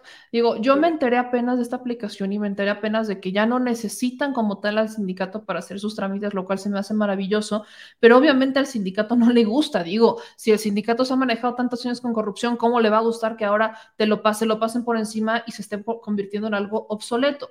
Entonces, sí me gustaría que me platicaras qué es lo que sabes de estas aplicaciones y de estos eh, cambios que se hicieron en Pemex para que los trabajadores los tengan claritos. mira, según la Ley Federal de Trabajo, el, el, trabajador tiene derecho a escoger el método por cual recibir sus prestaciones, sea el, método de automatizado de la aplicación o el método gestión clásico, o sea, firmando un, un, este, un formato y gestionando ante la administración vía sindical. Ahora con la aplicación, lo que facilita es ese, es ese trámite, evita que tú tengas que ir con el funcionario sindical para que él haga ese trámite que muchas veces, pues él medraba Por decir, en la actualidad, los préstamos hipotecarios del trabajador, el trabajador todavía tiene que ir al recinto sindical con el comisionado encargado del crédito de vivienda para que se lo otorguen. Y, hay un rezago increíble de, viviendas, ¿me entiendes? O sea, hay un rezago muy, muy grande, pero y, la, y eso fue lo que ayudó la aplicación a, a desasolver todo ese rezago que, tiene, que tienen los trabajadores en cuestión de sus prestaciones. Ahora con la aplicación, pues es más fácil, es más fácil solicitar, pues hasta el momento las únicas prestaciones que han sido automatizadas es el préstamo administrativo y el adelanto de fondo de ahorro que en, el próximo mes ya lo van a automatizar. Pero en realidad, en realidad, yo, yo, mi opinión como trabajador activo es de que la empresa necesita automatizar todas las prestaciones al que el trabajador tiene derecho para que el sindicato ya no tenga ninguna facultad ahí dentro, ya no pueda medrar, porque yo soy un ejemplo. El, el, a mí me despidieron por, una, por un fraude que, cometieron los funcionarios sindicales con la cláusula 171. Ellos gestionaron ante la administración esta cláusula sin yo saber nada, sin yo saber nada y ellos la gestionaron. Si esta aplicación se hubiera implementado ahora sí que antes, nunca hubiera existido el fraude de las becas, por ejemplo. Eso es un ejemplo que te pongo nada más. Wow, o sea, estamos hablando de algo que, que pudo haber, que si hubiera existido antes, hubiera evitado lo que te pasó a ti, por ejemplo. Así es, así es. Evitado de que ellos trafiquen con una, con una cláusula que tienen bajo su gestión. Y lo que está haciendo ahora la administración de Pemex es de que pues les está quitando todo ese poder que tenían acumulado. Tenían un poder absoluto sobre todas las prestaciones, la vivienda, el préstamo administrativo, el adelanto de fondo de ahorro, todo era de que el trabajador tenía que ir ante un funcionario sindical y hacer presentía o, una dádiva, una canonjía, entregar algo para que él pudiera, eh, pudiera recibir esa prestación a la cual el trabajador tiene derecho y tú no tienes que pagar nada, no tienes que pagar absolutamente nada ni, ni dar un moche, nada. ¿Me entiendes? Pero ¿Con pues, quién se tiene lamentablemente, que directamente con Pemex? No, mira, Ahora, por decir, yo soy un ejemplo, ¿me entiendes? Ahora que regresé a trabajar, por decir, yo que regresé a trabajar, he recibido la represión y la intimidación de la administración local de aquí de recursos humanos, de parte de la jefa de Fabiola Kernion y Rafael Ortuño González Fali, que estos dos personajes son los que, los que fabricaron el fraude a nivel local, aquí en la sección. Ellos son los que me han traído de, arriba para abajo una represión como no tienes idea. Ahora, ahora sí sé y ahora lo vivo en carne, eh, lo estoy viviendo en carne viva, cómo es la represión sindical en contubernio con la administración para perjudicar a un trabajador, porque me la sentenciaron y me dijeron que a la primera que yo llegue me van a volver a despedir. Y yo lo que gestioné fue de que les comenté que yo quería mi capacitación, porque yo soy operador especialista de una planta de proceso y no puedo poner en peligro tanto las instalaciones como a mis compañeros. Les dije que me tenía que capacitar, a lo cual se negaron totalmente se negaron a darme la capacitación, me dijeron que no, que no estaba estipulado, aunque yo se los gestioné por el, por el artículo 375 de la Ley Federal de Trabajo, ellos se negaron a, darme la capacitación. En eso yo acudí con la aplicación, la aplicación asiste, mandé un mensaje mediante la aplicación de que se negaban a darme la capacitación y me dieron un folio y me respondieron a, a las seis, siete horas me respondieron que me presentara en recursos humanos ya estaba mi capacitación gestionada. Todo mediante la aplicación, porque ningún funcionario sindical se, acercó a mí para darme el acompañamiento o ayudarme a gestionar esta, la, la, capacitación ante la administración. Me dejaron totalmente solo, porque ellos me ven como un enemigo, me ven como un enemigo solamente por, pues, por luchar por mis derechos, la verdad. O sea, eso es lo que he venido haciendo, pero ellos te ven como alguien enemigo a sus ideas, ¿me entiendes? Cuando disiernes de sus políticas, va, caciquís, cacicales, va, pues así aplican. ¿Sabes más o menos como cuánto estaría perdiendo el sindicato o qué está perdiendo el sindicato eh, al ya no ser el que recibe el tema de los trámites? Ah, sí, mira, ellos lo que pierden principalmente es la mano, la mano de obra que utilizan en los transitorios, por decir, ahora que el presidente decidió basificar a todos los transitorios que venía ese rezago acumulándose de más de 26 años, porque el sindicato jamás se preocupó por basificarlos, jamás se preocupó por basificar a transitorios que existen hoy que tienen 20, 25 años de antigüedad, pues ellos lo que pierden es ese, es ese, es ese, es esa mano de obra, porque al transitorio, antes para, antes para darle un, un, un, contrato o una base, el transitorio lo utilizaban para todo, tanto para las campañas políticas o para actividades dentro de que lo llaman, este, lo llaman militancias o obras sociales que la verdad solamente estos caciques lo que hacen es utilizar al trabajador para hacer trabajos, trabajos o pavimentar sus, sus, sus este, ¿cómo se llama? Sus carreras políticas, porque en su mayoría en las 36 secciones eso es lo que hacen, se vuelven políticos o diputados, ¿verdad? Por parte del PRI. Y eso, y para eso utilizaban a los transitorios. Ahora que el, que el señor presidente está basificando a todos, pues pierden ese coto de poder, pierden esa fuerza, porque ahora quién van a traer en sus campañas, ahora quién van a utilizar para hacerles el trabajo sucio, si ahora ya están siendo basificados directamente bajo la empresa, ya no, ya no tiene nada que ver el sindicato y pues eso es lo que pierden y aparte de que pues no pueden vender plazas, ya no pueden seguir vendiendo plazas. Están perdiendo el poder, ese es el tema, o sea, están perdiendo el poder que tenían. Entonces ahora te pregunto, ¿de qué sirve el sindicato ahora? No, pues mira, el sindicato ahora, la verdad, este, y esto todo viene pues, desde años atrás, ¿verdad? O sea, se venía, se venía, se veía llegar de que pues el sindicato ahora solamente sirve para hacer este, asambleas o eventos sociales o fiestas, ¿me entiendes? Con eso mantienen ocupado al trabajador para mantenerlo lejos de la realidad que se está viviendo, lejos de que, de que ellos siguen medrando y siguen corrompiendo y siguen con su corrupción igual, pero pues les dan, les dan eventos de baja calidad, comida de baja calidad para mantenerlos lejos de la realidad de lo que pues ocultar lo que ellos realmente están haciendo. Nada más sirven para eso porque ya no hay gestiones, ya no hay nada que el sindicato pueda hacer por ti, ya todos, gracias a Dios. No protegen al trabajador. Ah, no, no, eso es, te digo, yo soy el ejemplo, ahorita están en contubernio. No la Administración Central de Petróleo Mexicano, no en México, son las locales. Las locales son las que tienen el contubernio con los comités locales del sindicato.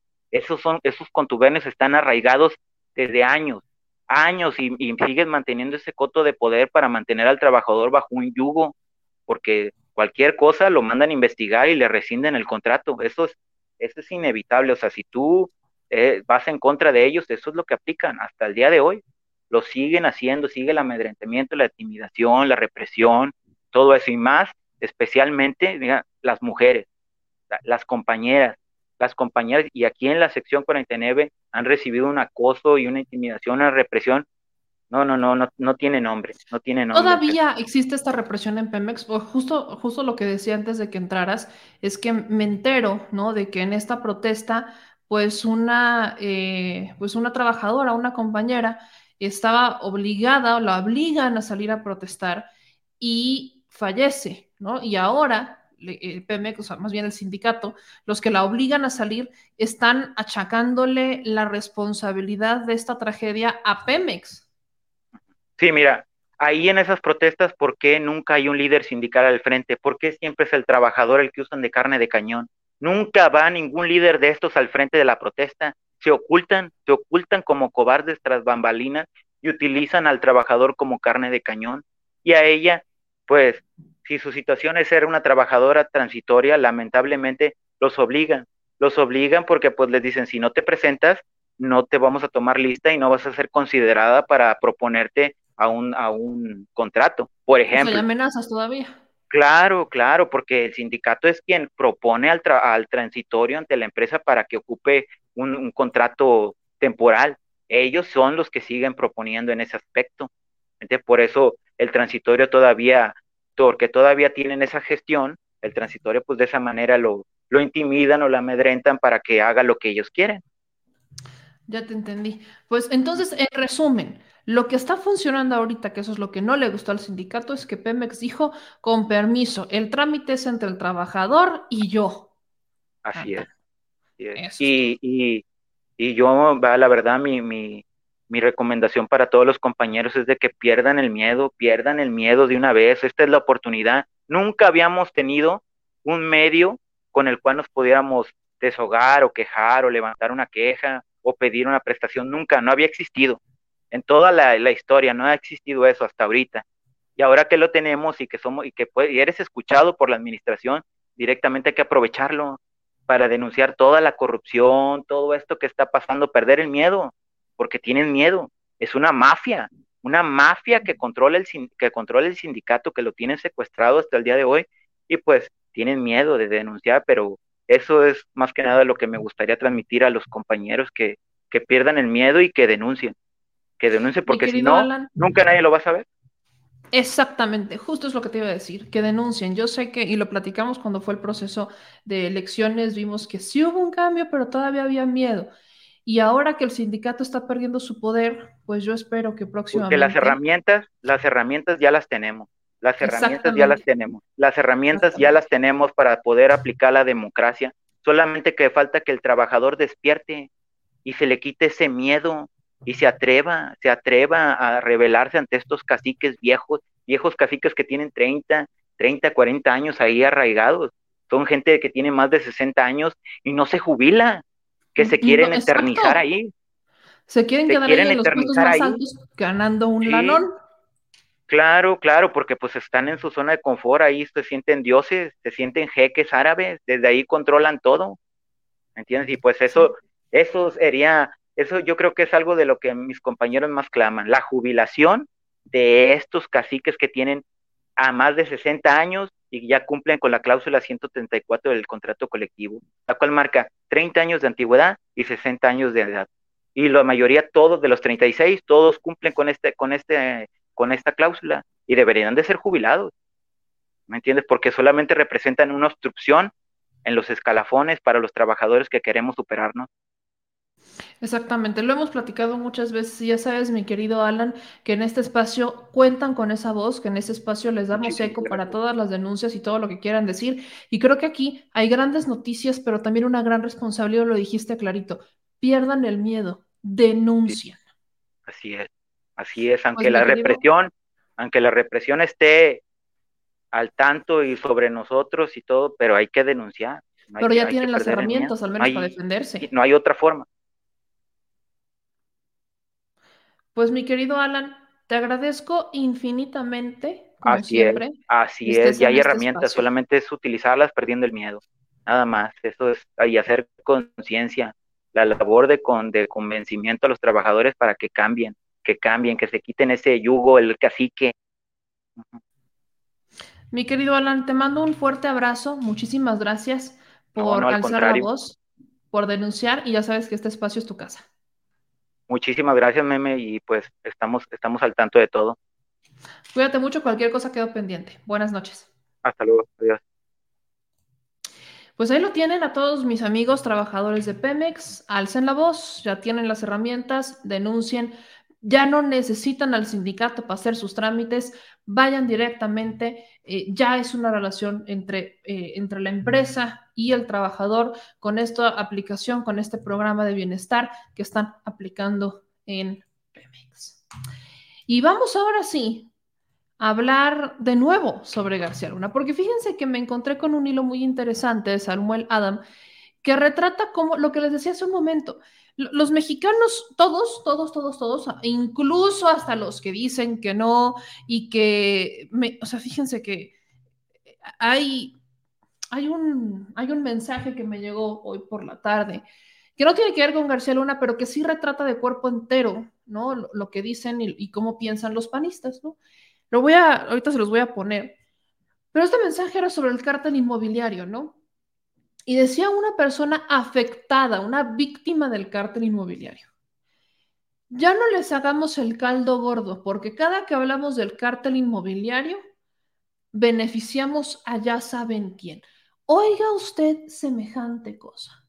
Incluso les digo, hay gente que es víctima y que no le pasa ni por aquí, no, no le interesa, vive con una venda en los ojos y vive bajo prejuicios y lo único que quiere es no beneficiar a Morena o al presidente Andrés Manuel López Obrador o al que sea porque no le vayamos a hacer caldo gordo. Es víctima del cártel inmobiliario y prefiere quedarse callada. Entonces, justo como les decía, hay muchas personas que fuimos víctimas directas o indirectas de Género García Luna, de Felipe Calderón y los crímenes de terror de esas administraciones. Pero este hilo retrata otro tipo de casos, similar al de Israel Vallarta, por ejemplo. Aquí está el caso de Margarito García. En este hilo retratan a Margarito García, indígena otomí, que fue detenido y torturado en 2005 por miembros de la AFI. ¿Quién estaba en la AFI en aquella época? García Luna. Aquí pone que pues Margarito no sabía de qué lo estaban culpando, pues él ni siquiera hablaba español. Vean algunas imágenes. Aquí. Margarito fue llevado a una casa donde los de la AFI grabaron el rescate de una persona supuestamente secuestrada. Era una simulación más de la agencia entonces encabezada por Genaro García Luna, con el mismo sistema que el caso de Florence Cassé. Y vean las imágenes, ¿eh? o sea, aunque estas son imágenes de Televisa, que eh, como pueden ver son siete segundos, pero a mí me queda claro, yo veo estas imágenes y pienso en el caso de Florence Cassés e Israel Vallarta. Es lo primero que pienso, es el mismo estilo, o sea, es, es el mismo modus operandi. Aquí ponen que Margarito era cargador en la central de abastos de Iztapalapa. Los de la AFI le reventaron el tímpano del oído izquierdo cuando lo torturaron y desde entonces no escucha bien. Lo acusaron de secuestro y delincuencia organizada por supuestamente pertenecer a la banda de los diableros. Y vean esta foto, ¿no? Aquí, justo, con una de estas llaves en su oído. Fue sentenciado a 60 años de prisión en 2007, pero su sentencia fue revocada un año después por no tener un juicio en su idioma.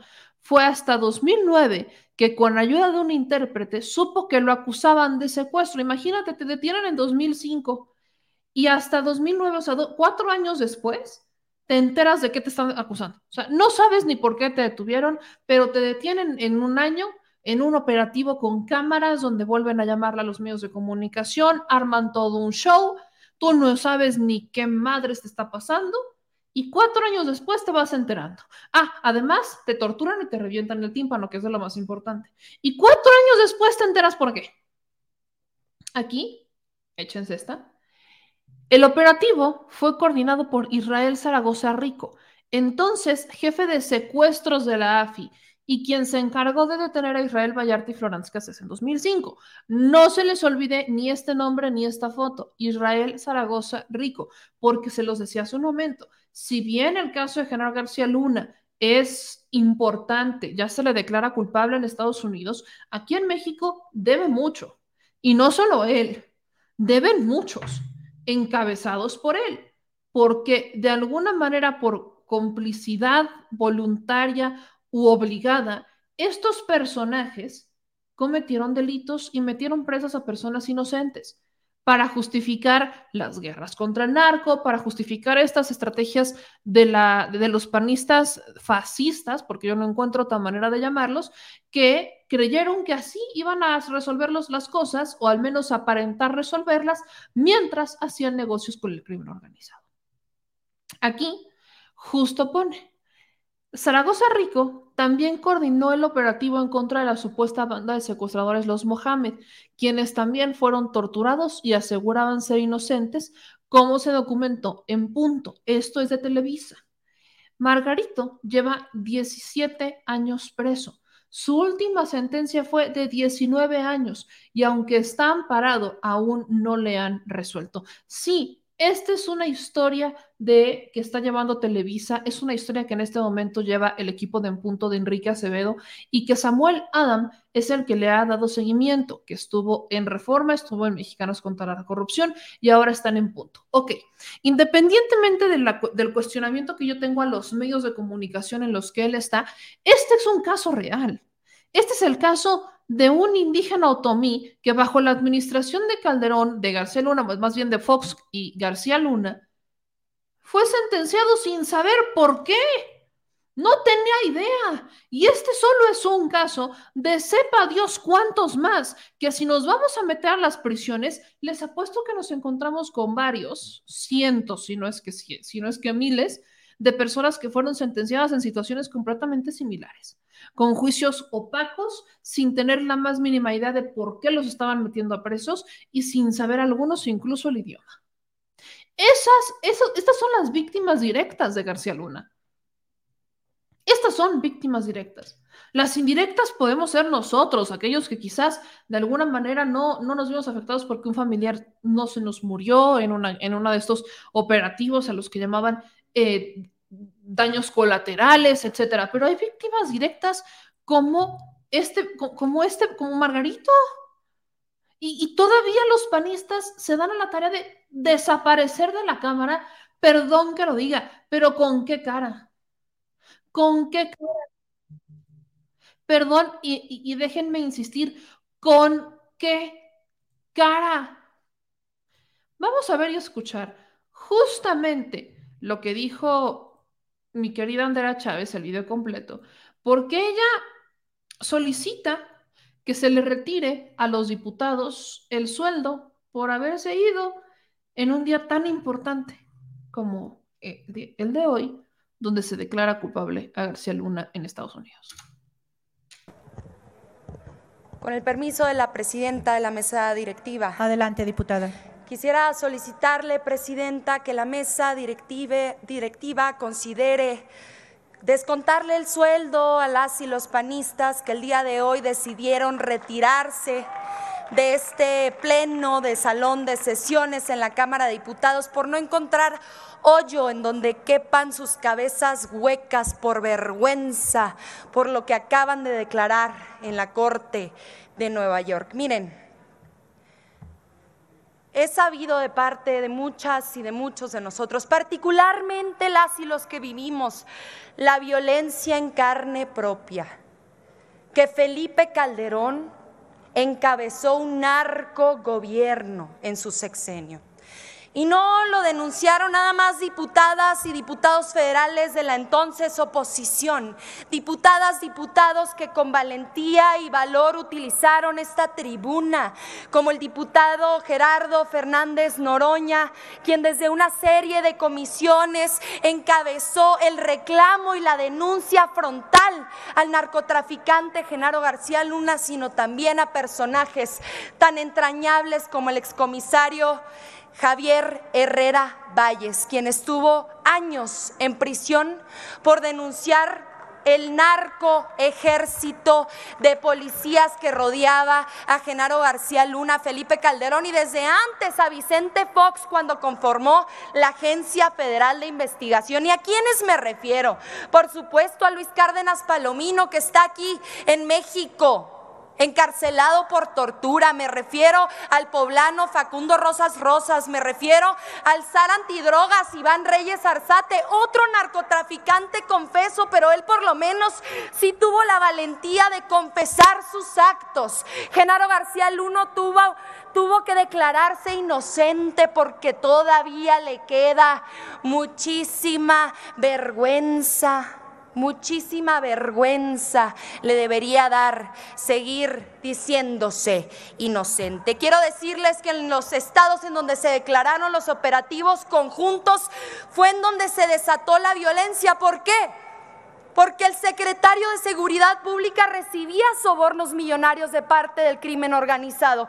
Operativo Conjunto Michoacán, allí se desató la violencia. Operativo Conjunto Tijuana, allí se desató la violencia. Operativo Conjunto Chihuahua, allí fue el epicentro de su absurda guerra contra el narco. Operativo Conjunto Tamaulipas, violencia en Ciudad Victoria, en Matamoros, en Ciudad Reynosa. Tengan vergüenza, panistas.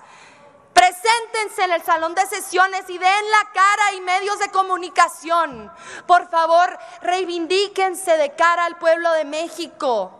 Ayúdenos informándoles a la gente que tenían la verdad de su lado, que teníamos la razón que Genaro García Luna era un narcotraficante, que Felipe Calderón lo sabía absolutamente todo y no solo él, sino también la diputada federal, Margarita Zavala, a quien le hacemos un llamado para que esté el día de hoy aquí y dé la cara y poderle hacer el reclamo en nombre de los jóvenes que murieron asesinados en la masacre de Villas de Salvarcar, en nombre de Jorge y Javier, quienes ustedes dijeron que iban armados hasta los dientes, que fueron brutalmente asesinados en el TEC de Monterrey.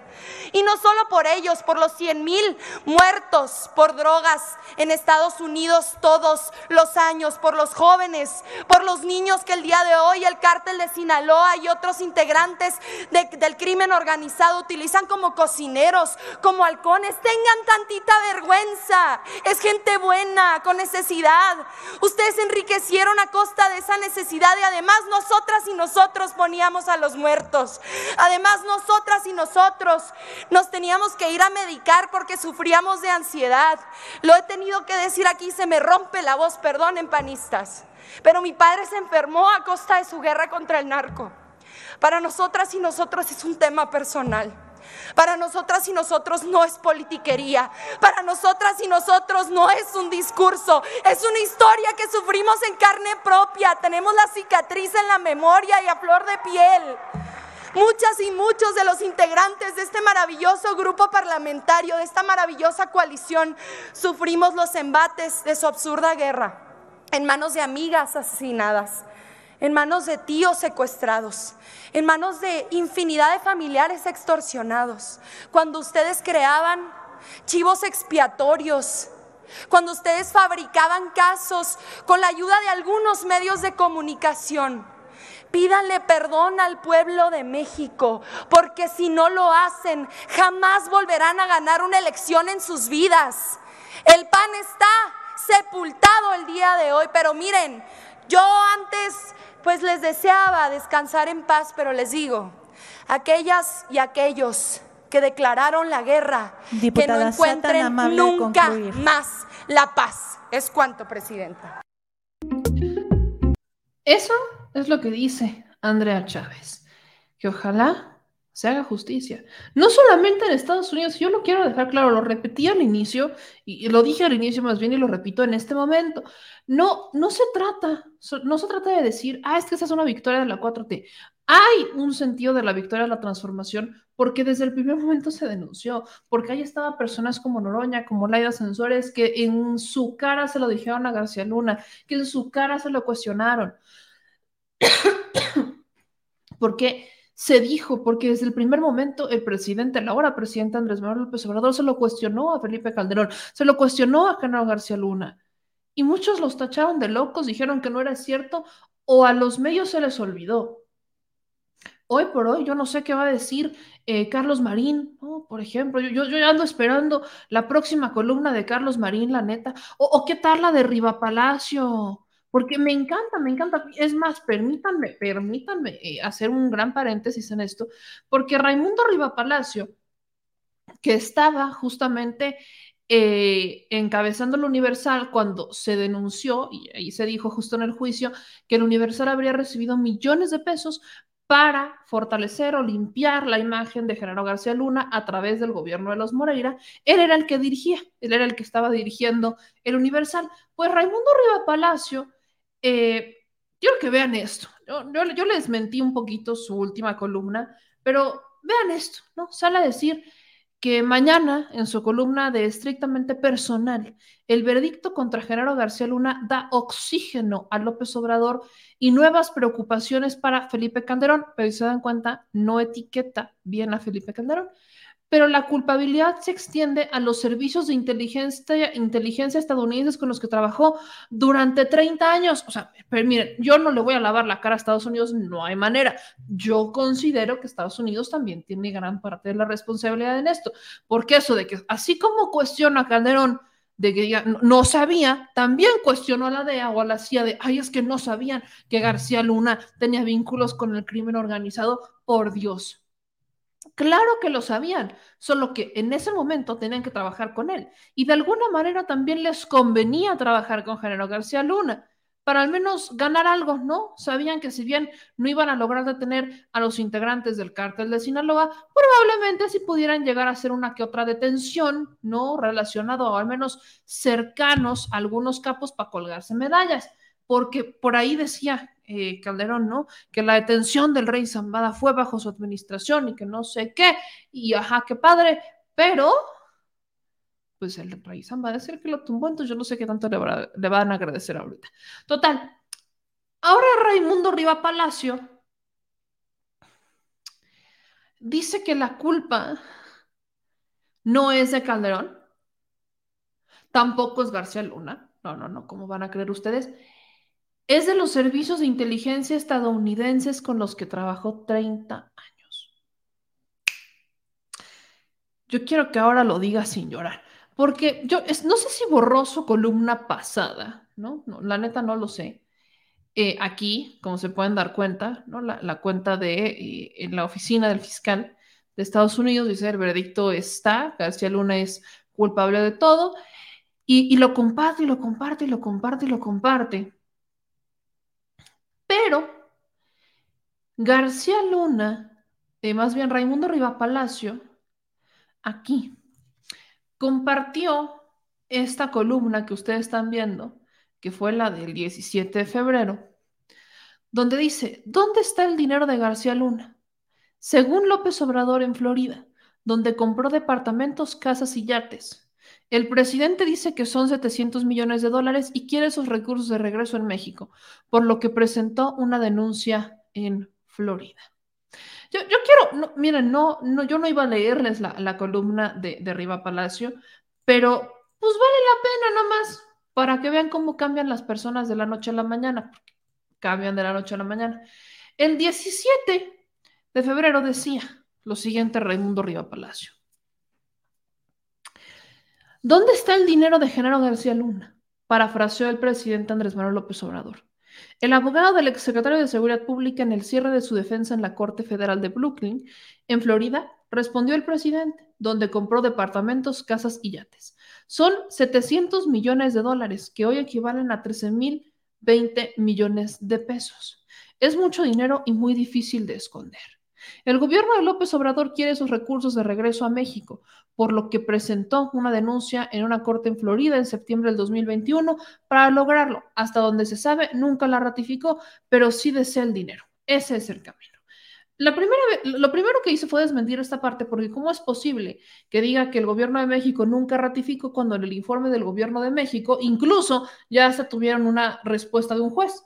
Porque la defensa de García Luna, que es diferente para este caso, estaba argumentando que cómo es posible, ¿no? Que cómo la fiscalía incluso de Florida eh, quería rechazar el caso y fue un juez el que dijo que sí tenían razón porque los recursos habían provenido de México. Entonces, ¿cómo es posible que llegáramos a ese punto si nunca se ratificó la denuncia? Pregunto yo. Pero bueno. Luego dice el, sabio de Riva Palacio que Brooklyn y Miami no son lo mismo. No, hombre, no me digas de verdad. Ni me había dado. López Obrador mezcla todo. Lo que está litigándose en Nueva York tiene que ver con corrupción vinculada al narcotráfico. Y lo que tendría que decidirse en Florida tiene que ver con corrupción de cuello blanco. Como el presidente entiende mal las cosas, dijo ayer que le extrañaba que el juez Brian Cogan no hubiera permitido que el juicio de García Luna se hablara de la fortuna del exsecretario. Y dice todavía arriba Palacio, lo que no se permitió fue que hablara de los ingresos de García Luna después de diciembre del 2012, porque sus abogados demostraron que era producto de contratos legales y legítimos. Y es ahí donde yo no entiendo. ¿Cómo dice Riva Palacio que el gobierno de México no ratificó la denuncia, pero ya hasta hubo una respuesta de los abogados de García Luna? Para empezar. Y en segunda instancia, jamás, para, Riva Palacio, que tiene un medio que escribe en el financiero, jamás, y, miren, hasta voy a quitar los lentes, jamás el juez Brian Cogan, lenta, jamás dijo que no se hablara del dinero de García Luna porque los abogados habían comprobado que era dinero legítimo. Jamás pasó eso. Nunca. Yo no sé de dónde madres lo saca, pero nunca pasó. No pasó. Alguien avísele. No pasó. La razón por la que el juez Brian Cogan no permitió que se hablara del dinero de García Luna después del 2012 es porque el periodo por el cual fue juzgado fue del 2006 al 2012, es decir, el periodo durante el cual fue funcionario en la AFI, con eh, Vicente Fox y secretario de Seguridad con Felipe Calderón. Y corrijo, por si es que me equivoqué, que tengo la duda. El periodo por el cual juzgaron a García Luna en la corte fue del 2001 al 2012. Esa es la razón por la cual no se le permitió a la fiscalía hablar sobre el dinero, porque la fiscalía quería hablar sobre el dinero y lo intentó sacar en más de una ocasión.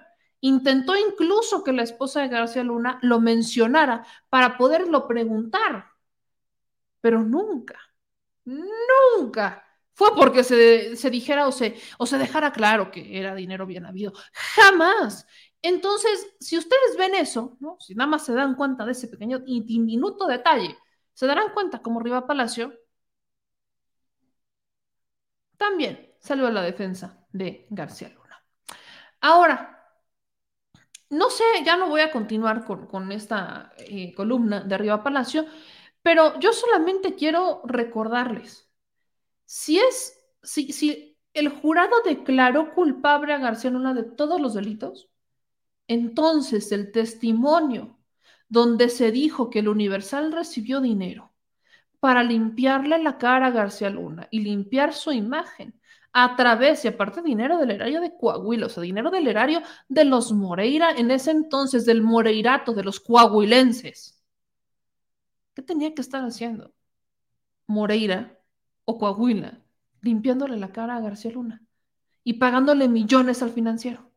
Bueno, pues ahí es en donde Riva Palacio, en vez de estar opinando en dónde está el dinero o que ahora es culpa de los de la DEA y de la CIA, ¿no? Porque Calderón no tiene responsabilidades, según Riva Palacio, ¿no? Calderón está más impoluto que nunca. Entonces, según Riva Palacio es así, pues yo me preguntaría por qué no Riva Palacio aplica la de los panistas y mejor esconde su cabeza debajo de la tierra como avestruz. Creo que sería una mejor opción que andar escribiendo columnas en donde primero dice una cosa que no pasó y luego dice otra que tampoco pasó. Entonces, les digo, les digo. A ver si no ahora sí se satura la IFA con los vuelos.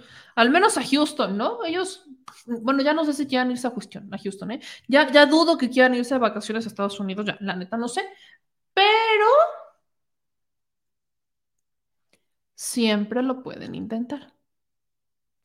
Ahora, continuando con los videos, continuando con estas, estos posicionamientos. Como les digo, en la Cámara de Diputados no solamente eh, fue la diputada Andrea Chávez la que habló sobre el tema, sino que fue también la diputada Julieta Ramírez. Quiero que escuchen lo que dijo la diputada Julieta Ramírez una vez que los panistas salieron huyendo, enterraron las cabezas en, como avestruz, no sé en casa de quién, y tampoco sé si vayan a regresar o qué vayan a decir, a ver si no después nos sacan un comunicado de, no, no, no, si nosotros nos fuimos porque teníamos una junta de, cómo hacer tamales en, después del 2 de febrero. No sé.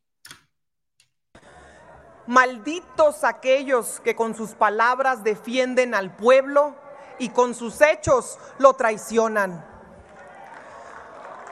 Maldita falsa guerra contra el narco Maldito Calderón que empoderó en la Secretaría de Seguridad a un narcotraficante, a García Luna. Malditos cobardes los del PAN, los del PRI, los del PRD que se van de este pleno sin dar la cara. ¿Por qué no vienen? ¿Por qué no vienen y nos dan una explicación? Si el PAN tuviera tantita decencia, renunciaría ahora mismo vengan a hacerse responsables de la sangre derramada a lo largo y ancho del país, de las muertes de nuestros hermanos, de las muertes de nuestras hermanas y nuestras madres, del dolor de los padres que perdieron a un hijo, del dolor de los hijos que perdieron a un padre y de las juventudes enteras, una generación entera que sumergieron en las drogas. Hoy después de tantos narcotraficantes que testificaron haberle dado millones de dólares a Genaro García Luna a cambio de protección, la Corte de Estados Unidos lo ha declarado al fin culpable. Culpables una y mil veces de ahogar en México en un baño de sangre solamente para hacerse millonarios y al terminar los exenios irse a vivir a Miami o a España. Y luego cínicos se rieron de nosotros, nos persiguieron y nos decían locos. Con Calderón, los grupos del narcotraficantes crecieron en un 900%. Y de 20 organizaciones criminales pasamos a 200. 200. Calderón sí sabía la diputada Margarita Zavala, que ahora no está aquí dando la cara, sí sabía. Fox sabía, Peña sabía, Son todos una bola de criminales, de criminales ocupando cargos públicos. Esta patria los va a poner en su lugar, en el lugar que merecen estar, en la cárcel. Y los baja californianos, de donde soy, no olvidamos los daños que le causaron a nuestra entidad. Ustedes desbordaron la violencia. De pequeña nos tocaron las matanzas afuera de los parques públicos. Fortalecieron el cártel de Sinaloa y dejaron entrar a todos los cárteles en Baja California. Desataron las matanzas y la marginación en mi tierra y en esta patria. Justicia para Baja California. Justicia para México. Justicia para las madres, para los padres, para los jóvenes y para los periodistas. Sigue Calderón. Sigue Calderón. Sigue Calderón. Sigue Calderón. Sigue Calderón. Lo veremos tras las rejas pronto y seguiremos demandando aquí justicia para los muertos y desaparecidos. Es cuanto. Muchas gracias. Ahí está la diputada Julieta Ramírez diciendo sigue Calderón. Y como se los decía, obviamente un posicionamiento importante escucharlo completo es el del diputado Gerardo Fernández Noroña, quien desde hace 14 años enfrentó a Genaro García Luna de frente, así como también lo hizo la ahora gobernadora de Campeche, Laida Sansores. Gracias, diputada presidente. Paradoja de paradojas. Estoy de acuerdo en todo lo que dijo la proponente, pero estoy en contra de su reserva. Prácticamente ausencia general de acción nacional. Efectivamente, ¿dónde se va a meter acción nacional después de la resolución de un jurado que nadie ve decir que responde a nuestro movimiento? Solo falta que digan que Biden o todavía más el Poder Judicial de Estados Unidos es de la cuarta transformación. No pueden alegar persecución política, no pueden alegar absolutamente nada. Hoy Decía Arriba Palacio que se está juzgando a México de ninguna manera. Se está juzgando a una pandilla de criminales que usurparon la presidencia de la República y que desde ese lugar que usurparon, porque no ganaron la elección, hicieron la canallada de decir que declaraban una guerra contra el narco para combatir a los grupos criminales contrarios al grupo El Chapo Guzmán y servir al grupo El Chapo Guzmán. Yo no se los mandé decir, se los dije de frente todo el tiempo, trabajan por el Chapo, para el Chapo, solo en 1.5% de los detenidos son de ese grupo criminal, son ustedes unos delincuentes peligrosos. Cuando aquí se desaforó un diputado, yo dije, votaré a favor si desaforan al usurpador de Calderón y a Genaro García Luna, que son los principales narcos de este país. La prensa jugó un papel deleznable. Me acusaron de porro, me acusaron de majadero, me acusaron de faltarle al respeto. Yo he tenido razón todo el tiempo. Pocas voces se alzaron, como la de Anabel Hernández con su libro Los Señores del Narco, lástima que esté hoy extraviada como la de la senadora Laida Sansores, y periodistas valientes que a lo largo y ancho del país hacían sus notas señalando estos hechos y se las mandaban a lugares intrascendentes que casi nadie veía, pero todo mundo sabía, como Calderón sabía, de los vínculos de García Luna con Chapo Guzmán, porque el propio Calderón los tenía. ¿Qué van a hacer en su marcha del domingo? ¿Quién podrá acudir a apoyar a esa pandilla de narcotraficantes, de traidores a la patria y de criminales peligrosos? ¿Qué van a decir? Porque también fue el cabeza hueca, el gobierno, el cabeza hueca de Fox, pero también fue Carlos Slim que recomendó a Genaro García Luna. También fue Salinas Pliego que le dio cobijo a Cárdenas Palomino. También fue la CIA y la DEA y el gobierno de Obama que sabían y los usaban tranquila e impúdicamente. La verdad es que hoy sale a la luz con toda su fuerza y la justicia cojea pero llega. Calderón acabará en prisión, que es el lugar en el que debe estar, el mismo lugar que debe compartir con Fox y que debe compartir con Enrique Peña Nieto. Hoy la alianza va por México, va por Luna, va por el juicio en Nueva York, va en el señalamiento criminal de vínculos con el narco. Hoy la alianza PRI-PAN-PRD acaban de explotar por los aires.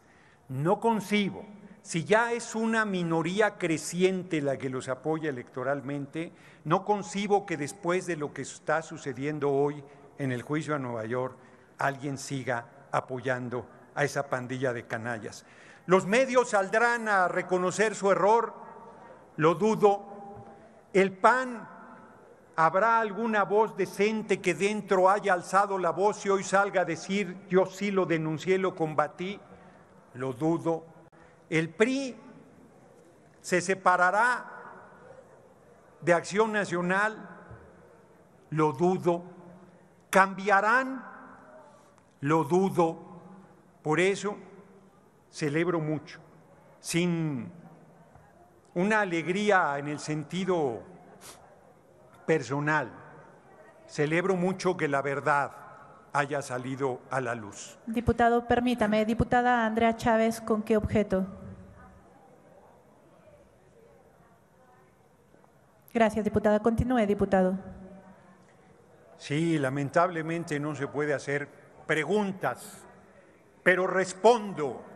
Calderón es narco, Fox es narco, Peña es narco y la justicia irá por ellos. Acabarán en el lugar en que deben estar. No tengo ninguna duda. El tiempo nos dio la razón, compañeras y compañeros. Muchas gracias por su atención. Ahí está lo que dice el diputado Gerardo Fernández Noroña, que por cierto mencionó a Laida Sansores. Y Laida Sansores, aunque no hubo martes del jaguar, y miren que me hubiera encantado que hubiera martes del jaguar, se posicionó a través de sus redes sociales diciendo, el tiempo nos dio la razón.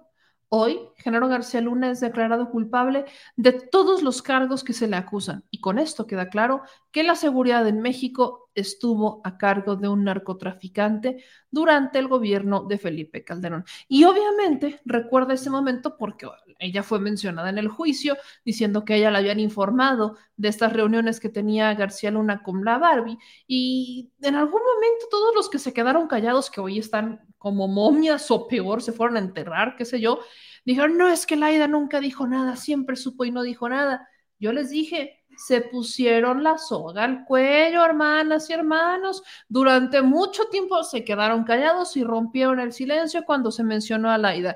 Y terminan hablando de ella, dándole la razón a un testigo sobre el juicio de Género García Luna, que está testificando en contra de García Luna. Entonces, yo a veces no entiendo cómo funciona la lógica de estas personas, si es que tienen lógica. Pero por si había por ahí un despistado, recordar es volver a vivir. Escuchen este video que ya les he puesto en otras ocasiones, que subió la gobernadora Laida Sansores de cuando cuestionó a Genaro García.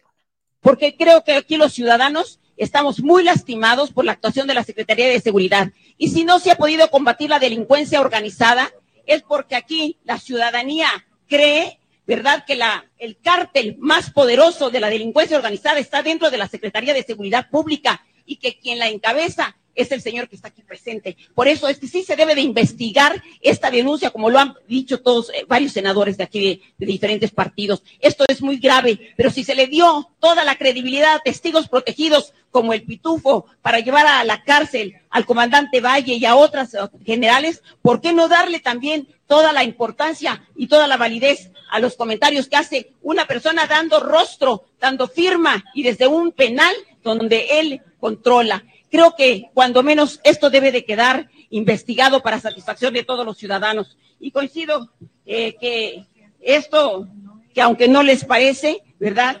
Tiene que hacerse ver porque es un momento muy difícil para México donde muchas cruces quedaron sembradas.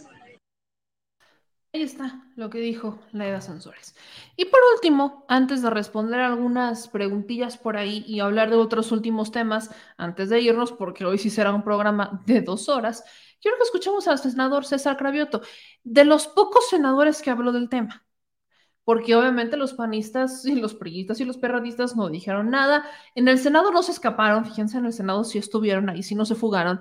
Pero el día de hoy, Solo escuché a la senadora Antares Vázquez y al senador César Cravioto hablar sobre el juicio en contra de Genaro García Luna. Y los demás, apá, incluyendo a los morenistas. Vamos a ver, escuchar lo que dijo el senador César Cravioto, prácticamente acusando a Felipe Calderón y García Luna. Me pregunta una compañera senadora que si estoy enojado Estoy encabronado de escucharlos. Son unos cínicos hipócritas.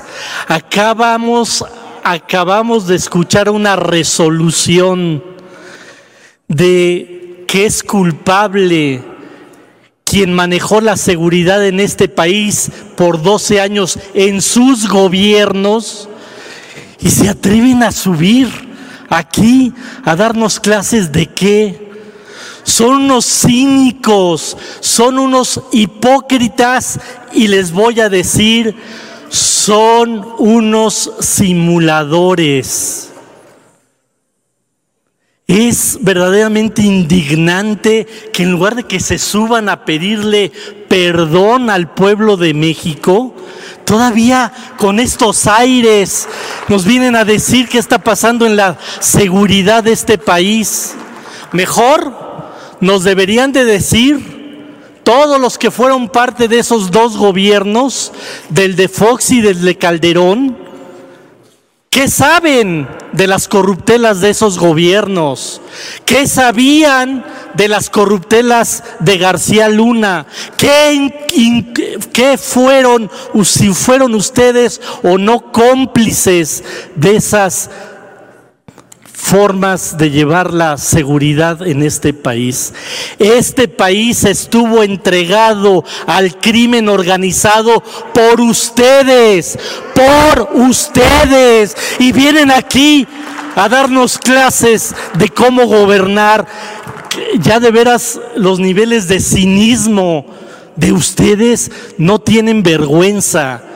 Cada vez que hablen de seguridad, deberían de venir y pedirle disculpas al pueblo de México. No estaríamos, no estaríamos haciendo leyes, tantas leyes que tienen que ver con víctimas, si no hubieran habido 12 años de gobiernos que entregaron a este país al crimen organizado no sean cínicos, por lo menos una disculpa al pueblo de México. Qué bárbaros, qué nivel, qué nivel de qué nivel de cinismo. No, tú no lo hiciste, pero tú eras parte de ese gobierno donde dos veces curiosamente se les escapó el Chapo. Qué barbaridad saludar a la mamá del Chapo y no qué barbaridad que dos veces dejaron salir al Chapo Guzmán de las cárceles de este país. Qué cinismo. Qué bárbaros, verdaderamente hoy es una de las sesiones más indignantes más indignantes. ¿Con qué cara? ¿Con qué cara se ponen a hablar de asistencia a las víctimas? Si ustedes entregaron a esas víctimas, ustedes entregaron a esas víctimas al crimen organizado. Entregaron a las víctimas. No, no hubo malos gobiernos. No, hubo gobiernos cómplices del crimen organizado, hubo un secretario de seguridad que pusieron ustedes que le entregó a este país en las garras del crimen organizado. Y todavía dicen, ¿por qué hay tanta violencia? Y todavía dicen, ¿por qué hay tantos desaparecidos? Por ustedes, por ustedes que son corresponsables de esos delincuentes. Ustedes son corresponsales. Y por cierto, al senador que me acaba de anteceder en la palabra, otro cinicazo, cinicazo, que viene aquí a darse aires de pureza. En el 2011 pedimos que renunciara García Luna. Pues, ¿qué creen? En el 2018 llegó con los votos de esos criminales aquí al Senado. De, con esos votos llegaste al Senado. Así es que no vengas aquí con tus aires de que yo soy muy sociedad civil y yo pedí la renuncia cuando años después pediste los votos de ese crimen organizado. Hagan una reflexión de veras hagan una reflexión de su conducta, porque si no le piden disculpas al pueblo de México, van a seguir teniendo las derrotas electorales como la tuvieron el domingo pasado en Tamaulipas, 70-20, porque la gente ya los alucina por mentirosos, por doble caras y porque no le pueden pedir perdón a este país que ustedes ensangrentaron, ustedes con su irresponsabilidad de mantener en esos cargos a esos criminales. Y por cierto, pues ahora entendemos por qué están defendiendo el INE no se toca. Pues claro, pues si años y años no tocaron a los delincuentes. Años y años pasaron y no tocaron a García Luna. Años y años pasaron y no tocaron a Calderón. Años y años pasaron y no tocaron a Fox. Pues claro, ustedes no quieren que toquen a los delincuentes de este país. Muchas gracias. Gracias, senador. Y aparte la cara de Álvarez y Casa, ¿no? Miren, le voy a regresar porque justo a quien se refería era Álvarez y Casa, ¿no? Un diputado que se dice muy de la sociedad civil y muy de la sociedad civil, pero que llegó justo con los votos del Partido Acción Nacional. Es Álvarez y Casa, quien dijo que en 2011 habría solicitado la renuncia de García Luna, pero después estuvo en el PAN, fue candidato del PAN para convertirse en senador y ya siendo senador se declaró independiente. No, pues qué cómodo, ¿verdad? No, pues así hasta yo, así hasta yo. Y miren, no, no, quiero hacer el cuento largo, pero sí quiero repetir algo que he estado diciendo desde hace rato, sobre todo para aquellos que van llegando. Lo que hoy pasó, el juicio en contra de Genaro García en Estados Unidos, es justicia de Estados Unidos para Estados Unidos. Aquí a nosotros nos alegra, porque por primera vez se hizo algún tipo de justicia. Es un logro de la comunicación, es un logro, es un acierto de la transformación, porque son los que señalaron durante años la responsabilidad de García Luna. Pero no es un logro del gobierno del presidente como tal, no le toca a él. Y ni mucho menos es un logro de la justicia mexicana. Ahí sí no. Ni de los jueces, ni de los fiscales, ni del Ministerio Público. aquí esos son los que aquí quedaron exhibidos. Y yo no quiero que eso se nos pierda de vista, porque yo no voy a descansar hasta que en mi México lindo y querido tengamos un sistema judicial que le haga justicia pronta y expedita a las víctimas. Así haya sido un empresario, así haya sido un delincuente, un ladrón, o así haya sido un funcionario. No me interesa. La justicia es justicia. No debería de tener precio, no debería tener raza, no debería de tener color, ni mucho menos género. La justicia es justicia. Y mientras nuestro corrupto sistema judicial siga siendo corrupto, yo no puedo felicitar al sistema judicial. Aquí en México, de lo único que se está persiguiendo a García Luna, y no es poca cosa el caso rápido y furioso, pero es rápido y furioso y vean cuántos años después fue. Y es temas relacionados con dinero, que tampoco, y no estoy demeritando ni estoy diciendo que sea poca cosa, ojo, no lo estoy diciendo así, porque estamos hablando de 745 millones de dólares que Genaro García Luna habría recibido de forma completamente irregular de administraciones como la de Osorio Chong en la Secretaría de Gobernación o la PGR de Miguel Ángel Mancera, por decir lo mínimo. Pero a mí me encantaría que en este México se pudiera juzgar por sus vínculos con el crimen organizado a los políticos. Eso me encantaría. Y eso yo no he visto que esté pasando. Entonces, yo celebro que se haya juzgado a García Luna. Es destapar solamente la caja de Pandora y estoy con la esperanza que quizás las cosas vayan saliendo porque el hedor que carga esa caja de Pandora es bastante fuerte. Miren, espero en eso, eh, lo espero. Pero la corrupción que tiene el Poder Judicial aquí en México debería de estar avergonzada porque no ha podido ni siquiera con los cómplices de García Luna y ahí les va. Lo dije hace rato, mientras en Estados Unidos están declarando culpable a García Luna, aquí en México un juez le desbloqueó las cuentas a la esposa. Entonces, sí, no digo García Luna, pues ya será declarado culpable, lo que ustedes quieran, gusten y manden, pero aquí la esposa es preocupada. Ella no hay bronca con sus millones que hizo, según ella, con su cafetería en Morelos. Ella va a vivir muy bien como por unos 30 años, ¿no? Ella perfectamente. Y sus hijos, qué maravilla. Y que no se nos olvide que la esposa de García Luna conoció a García Luna en el CISEN. No se les olvide que la esposa de García Luna fue cómplice de García Luna, no solamente con el tema del dinero, sino también trabajando con él en el sistema de seguridad.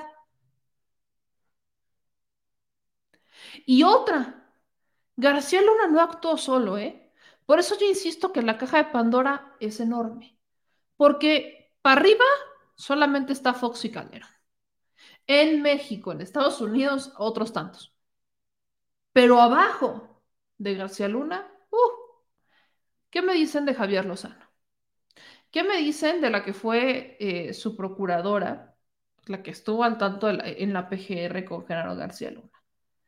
¿Qué me dicen, por ejemplo, de Santiago Krill, que si no estoy mal era secretario de gobernación con Fox?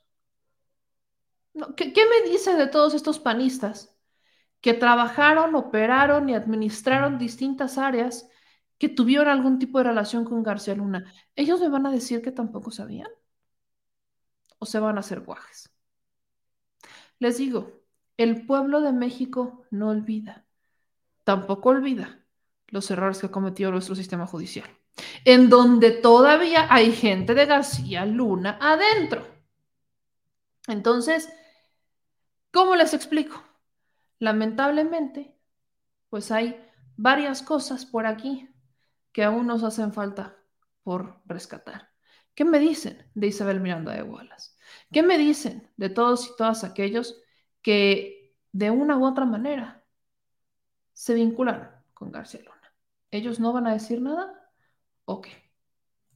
Y miren, mientras estuve publicando lo de García Luna, que sacamos estos videos y demás, hubo, una, hubo un cuestionamiento por ahí diciéndome, pero te quedas callado con lo que acaba de encontrar la Auditoría Superior de la Federación. Y yo les decía, ¿por qué no investigan antes de hablar? Uno. Y dos, ¿qué tiene que ver García Luna con lo que encontró la Auditoría Superior de la Federación? Para los despistados, permítanme compartirles que efectivamente Aquí usted, esta nota la van a encontrar en The Mexico News. Publicamos una nota en donde sí, la Auditoría Superior de la Federación detectó ciertas irregularidades en el presupuesto otorgado al Tren Maya y al AIFA. Los responsables directamente son el Tren Maya como tal, eh, estamos hablando de la Sedena, y del Fondo Nacional del Fomento al Turismo, FONATUR. Son estas dos instancias federales encargadas de la construcción de estos proyectos. Por parte del tren Maya, se detectaron unas anomalías importantes donde no se comprobó la utilización de 1.399 millones de pesos durante el ejercicio fiscal 2021. De esos, 1.086 corresponden a la construcción de la vía férrea en el tramo de Cancún e Izamal. Los otros tramos que presentan retrasos en las entregas de comprobables son Palenque Escárcega, Escárcega Calquiní, Calquiní y Zamal, aunque las cifras por declarar son mucho menores, ya que oscilan entre los 10 y 45 millones de pesos. También falta por comprobar 199 millones del seguimiento de las obras, 9.2 millones de la elaboración de un proyecto en el tramo de Playa del Carmen y Tulum y 3 millones del programa de adquisiciones para la reubicación de los asentamientos en la zona del derecho de vía. ¿Qué pasa con el AIFA? Bueno, con el AIFA, la Sedena, ahí es la que aún no reporta 37.6 millones de pesos relacionados con la, con la construcción en las terminales de carga y las aduanas, la terminal de pasajeros, la torre de control, edificios administrativos y el servicio de extinción de incendios. ¿A qué quiero llegar con esto? La información ahí está, la Auditoría Superior de la Federación es clara, pero para aquellos que no saben, hay un proceso en la Auditoría Superior de la Federación. ¿Cuál es el primer proceso? Se entrega un preliminar donde la auditoría observa, que es observar se da cuenta que existen algunas anomalías y le pide a la autoridad responsable que las subsane, que quiere decir que las arregle, que si no han terminado de comprobar estos, estos millones, que comprueben para qué se usaron. Les da un tiempo para comprobarlos.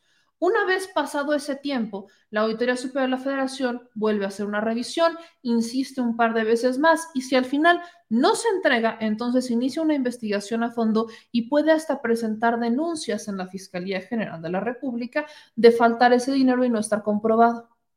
No estamos en esa parte, estamos apenas en la de revisión y es completamente normal porque lo tengo que decir, incluso cuando hablábamos de la estafa maestra dijimos, es completamente normal que en algún momento las dependencias no justifiquen cantidades de dinero porque se les fue, porque estaban presionadas por entregar la obra, por lo que ustedes quieran. Y, o que, por ejemplo, en el caso de la Sedena, la Sedena es conocida como porque no le encanta hacer trámites, no, le encanta la Sedena tener, o sea, como que la parte administrativa no es, la Sedena y la parte administrativa no se llevan muy bien. Entonces, ¿Qué es lo que tienen que hacer? Una vez que la Auditoría Superior de la Federación observa ese recurso, tienen que justificarlo. Vuélvanme a hablar y vuélvanse a quejar cuando la Auditoría Superior de la Federación presente las denuncias si es que no se subsanan estos temas. Si en algún momento no se entrega la información, no pasa el proceso legal que pasan todo tipo de presupuestos ante la Auditoría Superior de la Federación y lo que ustedes quieran, y no se entregan los comprobables, no se comprueban los, los, eh, este, el destino de este recurso y la auditoría va y denuncia, entonces hablemos de irregularidades. En este momento estamos dentro del marco del proceso legal, así que no coman ansias. Yo sé que están desesperados por encontrar algo que pueda manchar al gobierno federal, pero espérense, tranquilos. Yo sé que están desesperados, tranquilos. Pero bueno, par de notitas para terminar porque son dos, son dos muy, muy chistosas, fíjense. Yo quiero terminar con notas chistosas. La primera es que eh, Ricardo Monreal fue a darse un tour al Palacio de Gobierno con la jefa Claudia Sheinbaum. Miren nada más que joya. Miren, no voy a poner la música porque luego el equipo de Monreal utiliza cancioncitas con derecho y nos pasan a torcer. Pero vean nada más, ¿no? es más, se las voy a poner en grande. Ahí va Ricardito Monreal Chistecito. Ahí va Ricardito Monreal eh, en tour guiado con la jefa de gobierno por el Palacio de Gobierno de la Ciudad de México, viendo los techos, las puertas, viendo todo bien bonito, bien bello y precioso.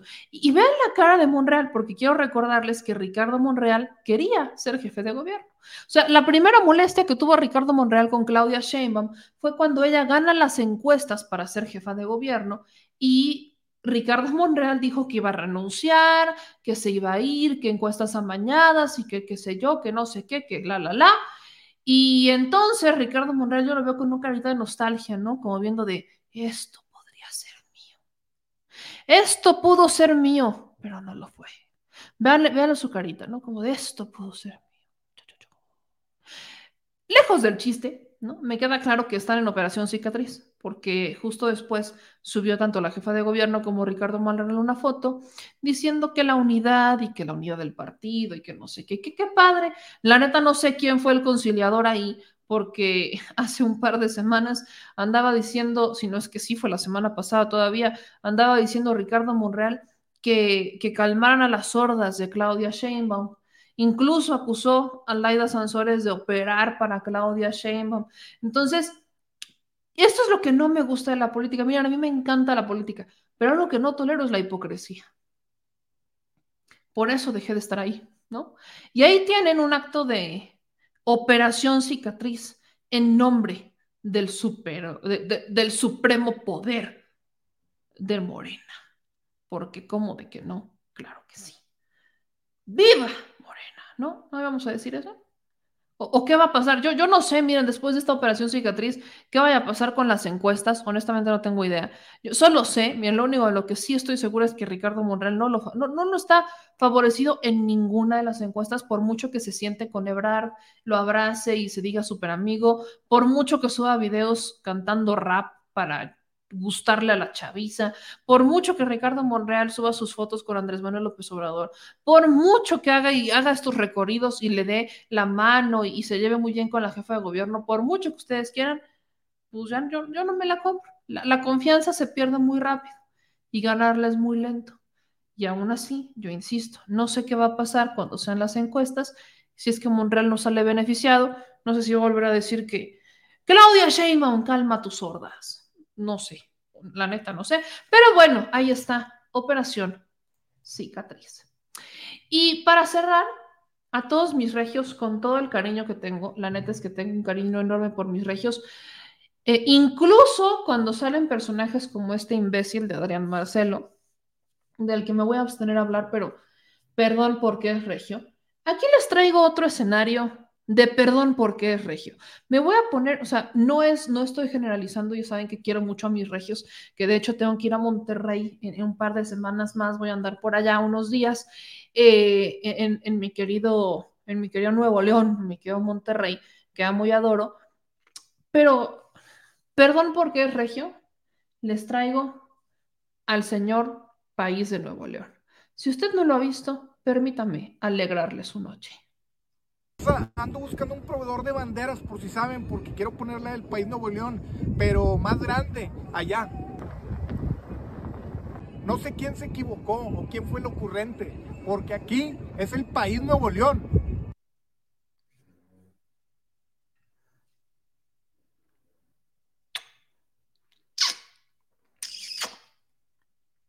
Iren. Iren del verbo irar. El país Nuevo León. Raza, ando buscando un proveedor de banderas, por si saben, porque quiero ponerle el país Nuevo León, pero más grande, allá. No sé quién se equivocó o quién fue el ocurrente, porque aquí es el país Nuevo León. Raza, ando buscando un proveedor de banderas, por si saben, porque quiero ponerle el país Nuevo León, pero más grande, allá. No sé quién se equivocó o quién fue el ocurrente, porque aquí es el país Nuevo León.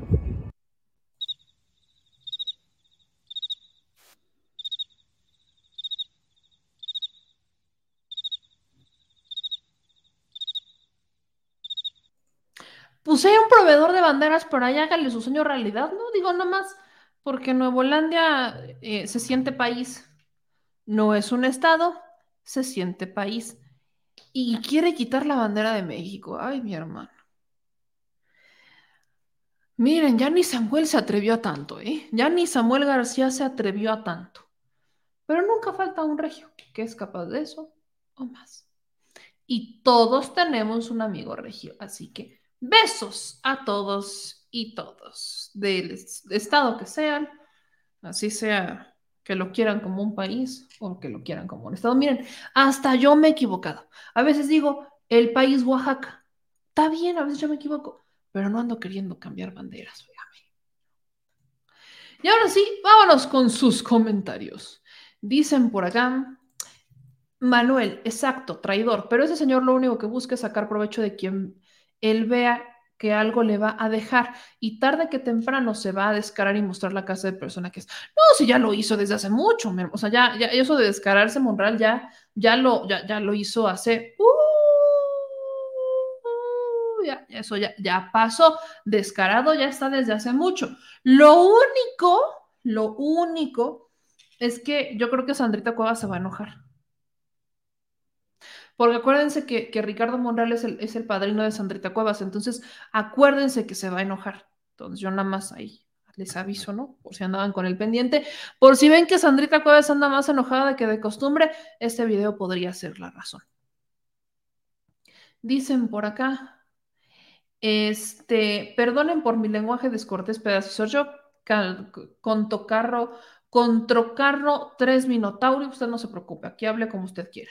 Santa Macías, ese es un reverendo loco. ¿Se imaginan Nuevo León sin agua, sin luz, ¿a dónde iría a parar? Quiero a los regios, pero no gente como esta, sin cerebro. Changos, bananos. Este dice, los que no quieran los veos de Yamel, me quedo con ellos, Pepe Loro, como siempre, tan amable, tan, tan, tan Pepe el Toro. Torito.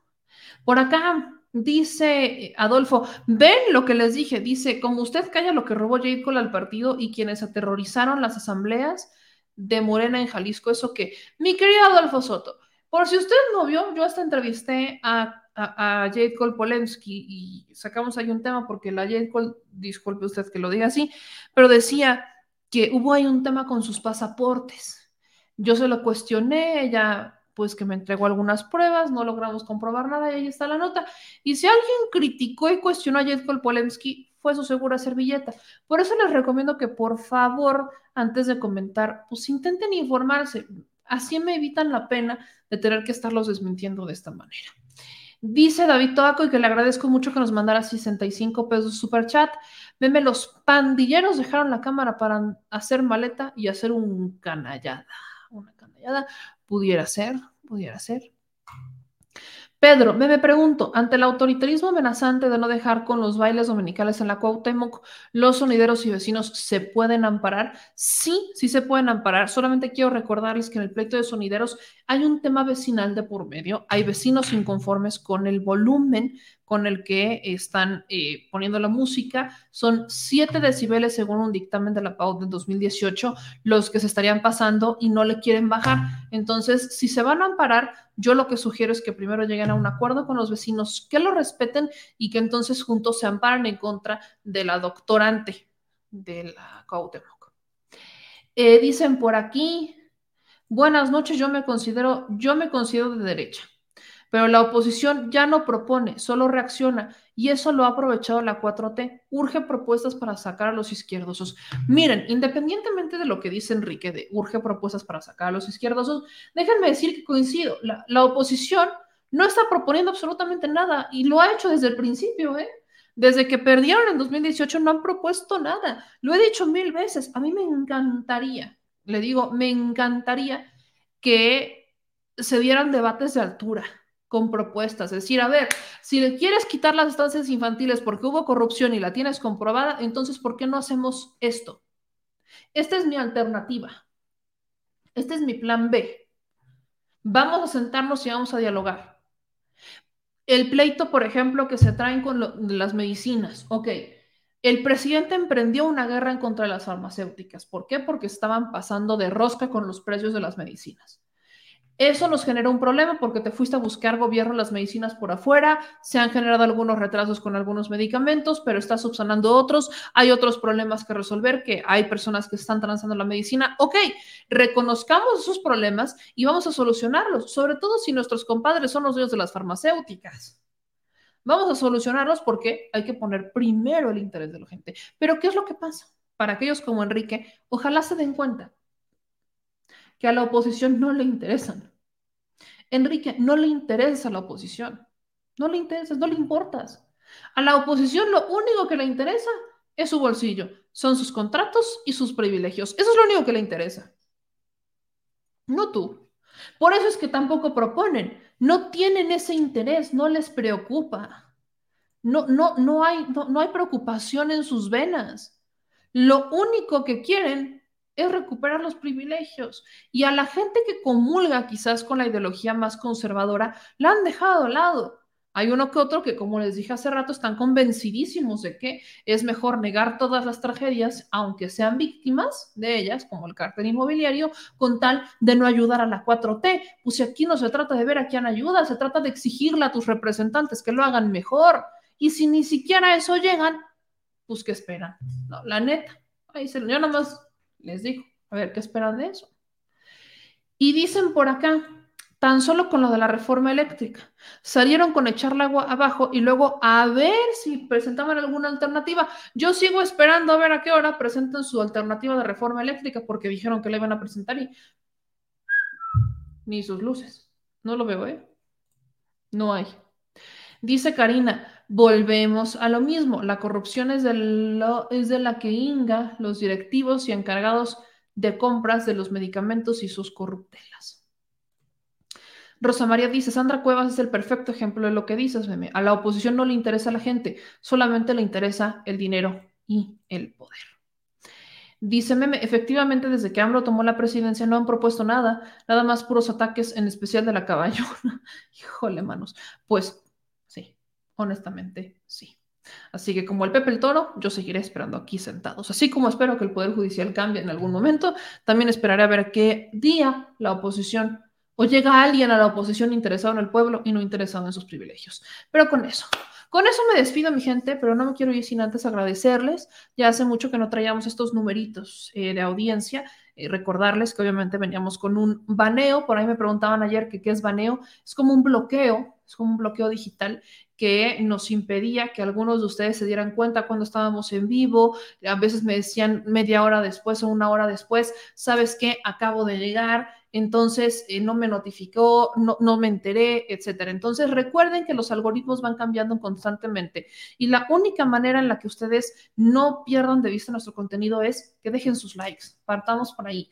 Recuerden lo importante que es que ustedes nos ayuden con sus likes, suscripción, sus suscripciones, activando las campanitas, poniendo este, sus comentarios. Esa es la única manera en la que ustedes nos van a estar ayudando con esto. Entonces, yo les pido encarecidamente que por aquí ven el video y le dejen like, lo compartan. Acuérdense que también compartimos los fragmentos del noticiero más cortitos para que aquellos que dicen, yo ni de broma voy a chutar dos horas y media o tres de programa, mejor me veo los fragmentos del con lo más importante y eso ya lo van a encontrar directamente en nuestro canal de YouTube y van a encontrar solo, ya cambiamos un poco la estrategia con Facebook, los mejores videos y unos nuevos videos que estaremos publicando semanalmente. Son videos virales que esperamos que sean mucho más contundentes y con los que esperamos llegar de forma puntual con la información a todas y todos ustedes. Entonces, no se les olvide seguirnos en todas las plataformas. Estamos en Facebook, Estamos en Twitter, estamos en TikTok, ahí me encuentran como arroba memeyamca, ahí está. Prácticamente en las demás redes me encuentran como arroba memeyamelca, en Facebook como memeyamel, también está al chile con memeyamel y estamos en nuestro Instagram como memeyamelca o como meme YCA23. Compartimos contenido diferente en ambas redes sociales para no saturarlos. También no se les olvide que tenemos nuestras redes sociales de The Mexico News, desde donde compartimos información, nuestras notas y ya estaremos publicando también nuestras investigaciones que estamos terminando de generar para ustedes y hacer estos reportajes para que ustedes puedan obviamente ver otro tipo de información con todo el rigor que nos caracteriza, aunque muchos lo cuestionen, pero a las pruebas me remito.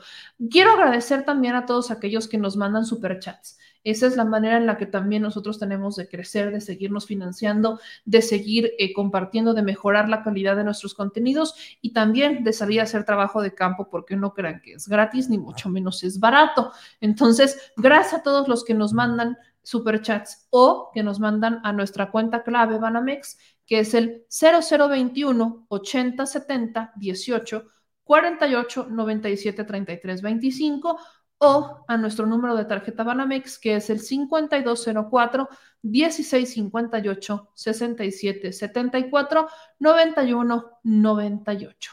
Les mando un abrazo gigante a todas y todos ustedes y por favor, no se les olvide.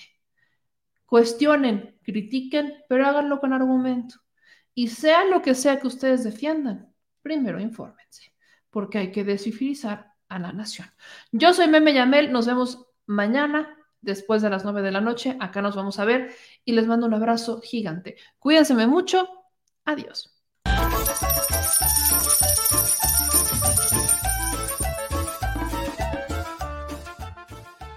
Al Chile. Recuerda que una forma de apoyar nuestro proyecto e impulsarnos a generar más y mejor contenido es a través de los superchats en nuestras transmisiones en vivo. Solo tienes que dirigirte al recuadro donde escribes mensajes, darle clic al símbolo de moneda, colocar los datos de tu tarjeta bancaria, el monto a donar y de forma inmediata se verá reflejado en un recuadro de color con el mensaje de tu preferencia. Otra manera, por si no nos alcanzas a ver en vivo, es ir a la descripción de nuestro video de YouTube, darle clic a la liga de PayPal y repetir el proceso como en los superchats. Ese recurso llegará directo a nuestra cuenta bancaria. En Facebook también puedes apoyarnos de forma mensual. En el inicio de nuestra página encontrarás el botón Quiero colaborar. Ahí podrás adquirir una membresía que nos impulsará a seguir combatiendo la infodemia desde esta plataforma. Y si eres de los que no confía en la tecnología, puedes hacer un depósito o transferencia a nuestro número de tarjeta Banamex, desde cualquier establecimiento, banco y hasta tu aplicación móvil. Anótalo. El número es 4766-8415-9203-0897. Recuerda, esto es completamente voluntario. Y es una forma de apoyar e involucrarte más con este proyecto independiente. Hazlo tuyo y comparte.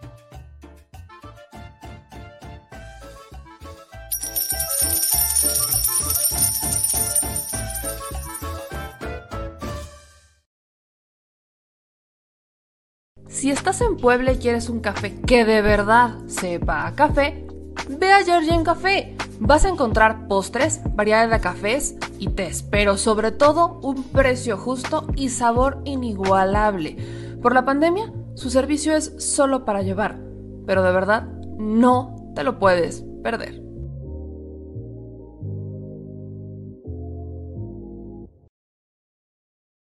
Al Chile, la indiferencia es el peor enemigo de todos y más de los animales.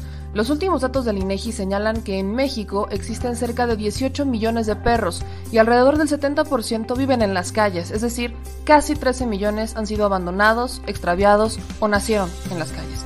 Esto posiciona a México como el primer país de América Latina con mayor índice de perros abandonados y también con mayor indiferencia al tema.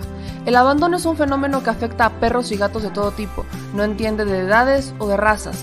El 20% de perros y el 11% de gatos abandonados son de pura raza, mientras que el resto son mestizos. Por otro lado, la mayoría de perros y gatos llegan al refugio en la edad adulta, aunque también son recogidos cachorros y animales de edad avanzada. El maltrato animal también está presente y nuestro país aún está en pañales, pese a que se está comenzando a legislar para crear sanciones más severas a quienes cometan ese tipo de delitos. Por eso es importante la participación ciudadana y pedimos tu ayuda. Es hora de dejar de callar y ayudar a darles voz a quienes siempre están ahí para darnos una patita. Educar, esterilizar, identificar, reflexionar y adoptar es básico para revertir la tendencia pero si tú no tienes la posibilidad de adoptar o rescatar, ayuda a diferentes organizaciones que ya lo hacen. Angelitos peludos.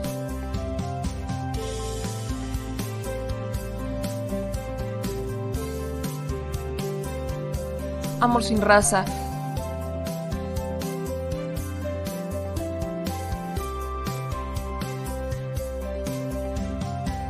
Frida Puebla.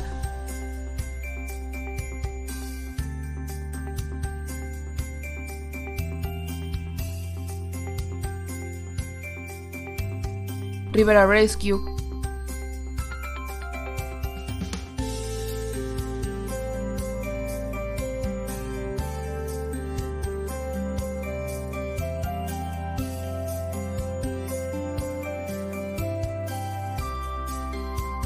Voz Animal MX.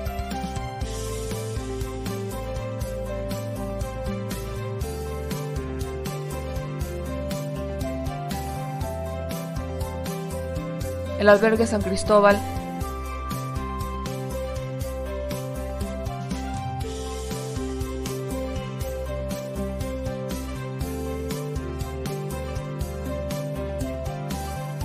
Fundación Toby.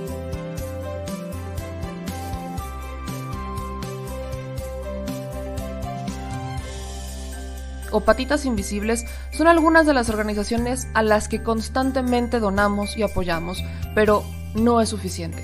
Ayúdanos a que sean más voces las que salven vidas. Sus patitas, de verdad, pueden salvar tu vida. Difunde y dona.